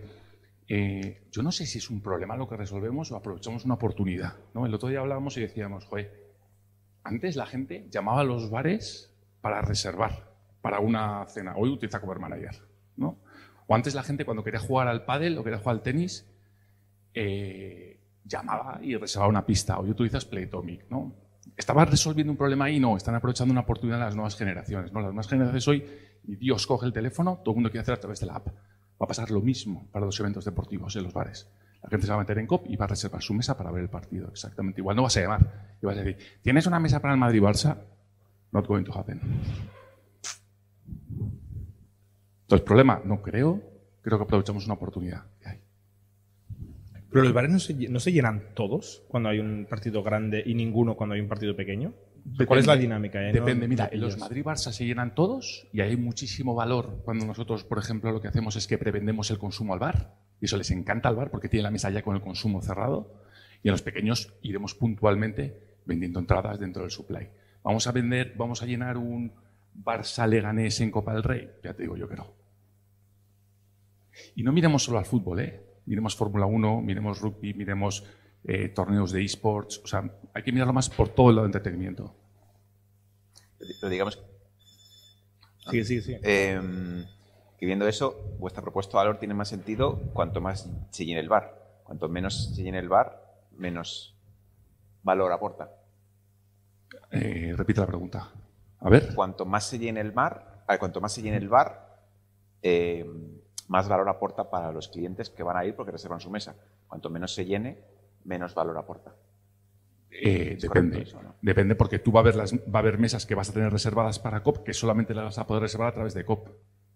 Hasta cinco minutos antes del inicio del partido. Si no, Lo que quiero decir es que si el bar no se llena, pues tampoco. Sí que al final. Yo entiendo que si se llena mucho, que sí que quieres tu sitio y que sea Sí, en primera y 100%. segunda fila. 100%. Si no se va a llenar y solo están, van a estar llenas cuatro mesas, Claro, ahí la parte sticky para el fan son dos cosas. Una, que tengo mi mesa, que es la de COP, la que nosotros hemos acordado con el bar, y que te cobran dos euros por la cerveza y te puedes traer el descuento de la consumición. Ahí es donde está el valor y la hace sticky al fan. Si no quieres eso, te vas ahí, te coges tu mesa y para adelante. No quieres participar en, en temas de fan engagement, para adelante, todo para ti. Sí que es más de que le vas a ir también un descuento por Absolutamente, si no, no, ahí no tiene sentido. Si no. ¿Por qué vendrían conmigo? No vendrían conmigo, no tiene valor. Ninguno. César, empieza con el feedback. Es que tengo una última, última pregunta. Digo, Solo tenemos un pitch, está bien. Eh, ¿Cómo os imagináis el proceso de onboarding de miles de bares? Vale. Yo me lo imagino de dos formas, ¿vale? Yo, eh, en la parte supply vamos a tener un equipo, o sea, un grupo de cuentas que van a ser strategic accounts, que van a ser Tony Romas, Foster Hollywood, todos los grupos que tendrán tu account manager, que te va a hacer el onboarding directamente y te va a gestionar activaciones, eventos, pa, pa, pa, pa. Y luego me imagino, aparte del long tail, que van a ser bares normales, que va a ser procesos de auto-onboarding chat y customer llamando punto. Auto-onboarding. Sí. No lo veo de otra manera. Así lo hacemos en Gympass y así lo haremos. No veo otra manera. Y lo otro, Key Account Managers, pum. Feedback. ¿Voy directo yo? Venga. Vale. Eh, a ver, sé, sé poco de, de la industria del sector porque la verdad que no, no veo deportes. Eh, Pensé que vas a bares. Pero no reservo mesa para ver un partido de nada. Entonces no, no tengo ni idea de si hay un Por problema. ahora. Y por después porque o sea, no, no veo esta- este tipo de contenido, entonces no, no, no conozco la industria. Em, pero, eh, por un lado, el pitch creo que lo has clavado, creo que se entendió perfectamente lo que hacéis, así que en- enhorabuena en ese sentido. Creo que demuestras que pensáis mucho sobre los problemas que, que resolvéis y cómo estructurar eh, las soluciones y, y- y la estrategia eh, de la empresa. Eh, o al menos me ha dado la sensación, entonces también feedback positivo en ese sentido. Em, como riesgos, al final cuando tienes un, un negocio, em, que es, es verdad que dices que es, que es B2B, ¿no? O B2B2C, pero en, en muchos casos una empresa muy pequeña como, como un bar eh, se comporta casi como un consumer. Eh, y de hecho, a la hora de, hacer la captura de, estos clientes, eh, yo, no sé si un proceso de self-onboarding para Bar Paco eh, en la esquina que llevan 40 años haciendo lo mismo, no sé si va a funcionar, porque tampoco sé si es la gente más tecnológica, etcétera, etcétera. Entonces ahí, veo bastante riesgo a nivel de, distribución, a nivel de, penetración en, el mercado de bares. Em, es el único, bueno, es, es uno- el, el flag más importante que, que. Y, y estoy de acuerdo. No creo que el bar Paco tengamos. ah, Antes lo contaba Jordi, ¿no? Pensaba que en 10 años. Ahora ya no hay réplica, es, ya es después. no, perdona, es que si no, no acabamos nunca. Javier, ¿quieres decir? Sí, estoy de acuerdo que se ha entendido bien con el, el pitch. Eh, a mí la impresión que me ha dado primero es, uff, qué complejidad. Hay demasiados actores aquí. Eh, entonces, sí, miraría a ver el, el- Y luego lo otro que... La, el- la otra duda que me surge es el tema del volumen, ¿no? Porque hay muchos ifs ahí. ¿Cuántos realmente van a llevar? ¿Cuántos van a reservar? ¿Cuántos partidos realmente van a querer? Eh, ¿Cuántos? Hay, mucho- hay, hay muchos ifs ahí, ¿no? Entonces, eh, cuando hay pues, muchos ifs, Puede ser, sí. Puede que sí, puede que no. Pero que Puede ser, puede ser. ah, céntrate en esos, en esos ifs, ¿no? Hay muchos ifs ahí. Vale, Yo, yo en mi caso no veo el dinero eh, para montar un negocio alrededor de esto. Puedo entender más o menos del pain, pero que haya un pain no significa que haya un negocio.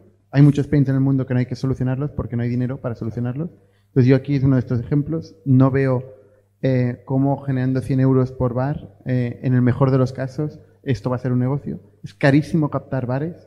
Eh, casi nadie lo ha hecho. Eh, no hay ningún grande nego- gran negocio que ha conseguido eh, escalar mon- captando bares. O sea, el captar bares me aterra. Casi el único que lo ha hecho y lo estudio en profundidad es Toast en Estados Unidos, que ha hecho door-to-door sales y ha captado bares, pero les ha vendido todo. Desde la, mm, el TPV hasta el software de gestión de proveedores, hasta el software de mesas, todo. Cuando llega ahí, se lo, de- se lo vende todo. Y es la única forma que ha conseguido montar una operación que, que le ha llevado un billón de, de- de facturación recurrente, con lo cual es relevante. Eh, entonces, mm, y además del doble salto mortal de captar al bar y encima captar al B2C, me parece ya eh, muy difícil a nivel de economics, a escala. ¿eh? Una cosa es que se puede hacer en pequeño, esto creo que seguramente es posible, pero hacerlo a escala lo veo inviable. Por eso no, no invertiría. Muy bien. Sí, yo, mi, mi reflexión es, es, o sea, primero, buen pitch y, y parece que estás consiguiendo crecer y cerrar acuerdos. O sea, que quizá hay negocio. Eh, yo como inversor no veo un negocio invertible porque tengo, tengo dudas del tamaño de mercado real, ¿no? De, de cuál es ese problema con euros, ¿no? Problema económico de toda la gente que necesita hacer una reserva y que la tecnología habilita esto y que realmente, o sea, que esto suma suficiente para justificar un grandísimo negocio que es el que necesitamos cuando invertimos. Necesitamos el potencial de un grandísimo negocio y que o llegues o te quedes a medias. Pero si el potencial es de un negocio normal, es muy difícil justificar una inversión así. Y como, como retos, digamos, eh, ostras, ah, después de hablar también con Javier aquí de, de los retos del mundo real, ¿no? O sea, eh, la gestión de la reserva de las mesas, un bar entiendo que está menos preparado que un restaurante, con lo cual me planteo, ¿están preparados para, para mm, hacer de policía en las mesas? Luego me planteo el coste de captar los, los bares. Y luego el tema del advertising, que eso nos lo has contado un poquito así, ¿no? Yo, soy un poco escéptico con, con esta experiencia híbrida de una red social mientras miras la tele o un tal, porque hemos visto muchas, parecía que tenía sentido y, yo no conozco a nadie que esté utilizando esto. Y la última, porque se me ha, se me ha quedado grabada la frase, has dicho, vas a tener súper targetizado eh, la persona. Digo, a ver, cuidado. Súper targetizado te tiene Google y Facebook, que saben todas las páginas web que has mirado en toda tu vida, más lo de tus amigos, más lo de no sé qué. O sea, es difícil targetizar mejor que esta gente, pues, sabiendo que está viendo un Barça Valladolid. Entonces, no sé si realmente hay un ángulo ahí muy fuerte de ad. Eh, sí que quizá hay una revolución en el mundo de la gestión de los bares. Eh, no sé si es de fútbol y no sé si es con anuncios, pero como inversor a mí me falta suficiente tamaño para, para atreverme. Pero enhorabuena por el pitch. Gracias. A ti.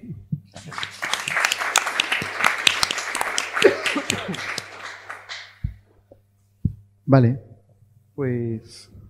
Por cierto, que, que nosotros piensa una cosa, no tenemos ni idea ¿eh? de, de ese sector. Muy importante tener, tener eso claro. Hemos visto, hay muchos negocios que hemos visto que no hemos visto para nada y que luego han escalado a saco, ¿eh? O sea que no, no. Vale, mucha suerte. Gracias a todos por venir y.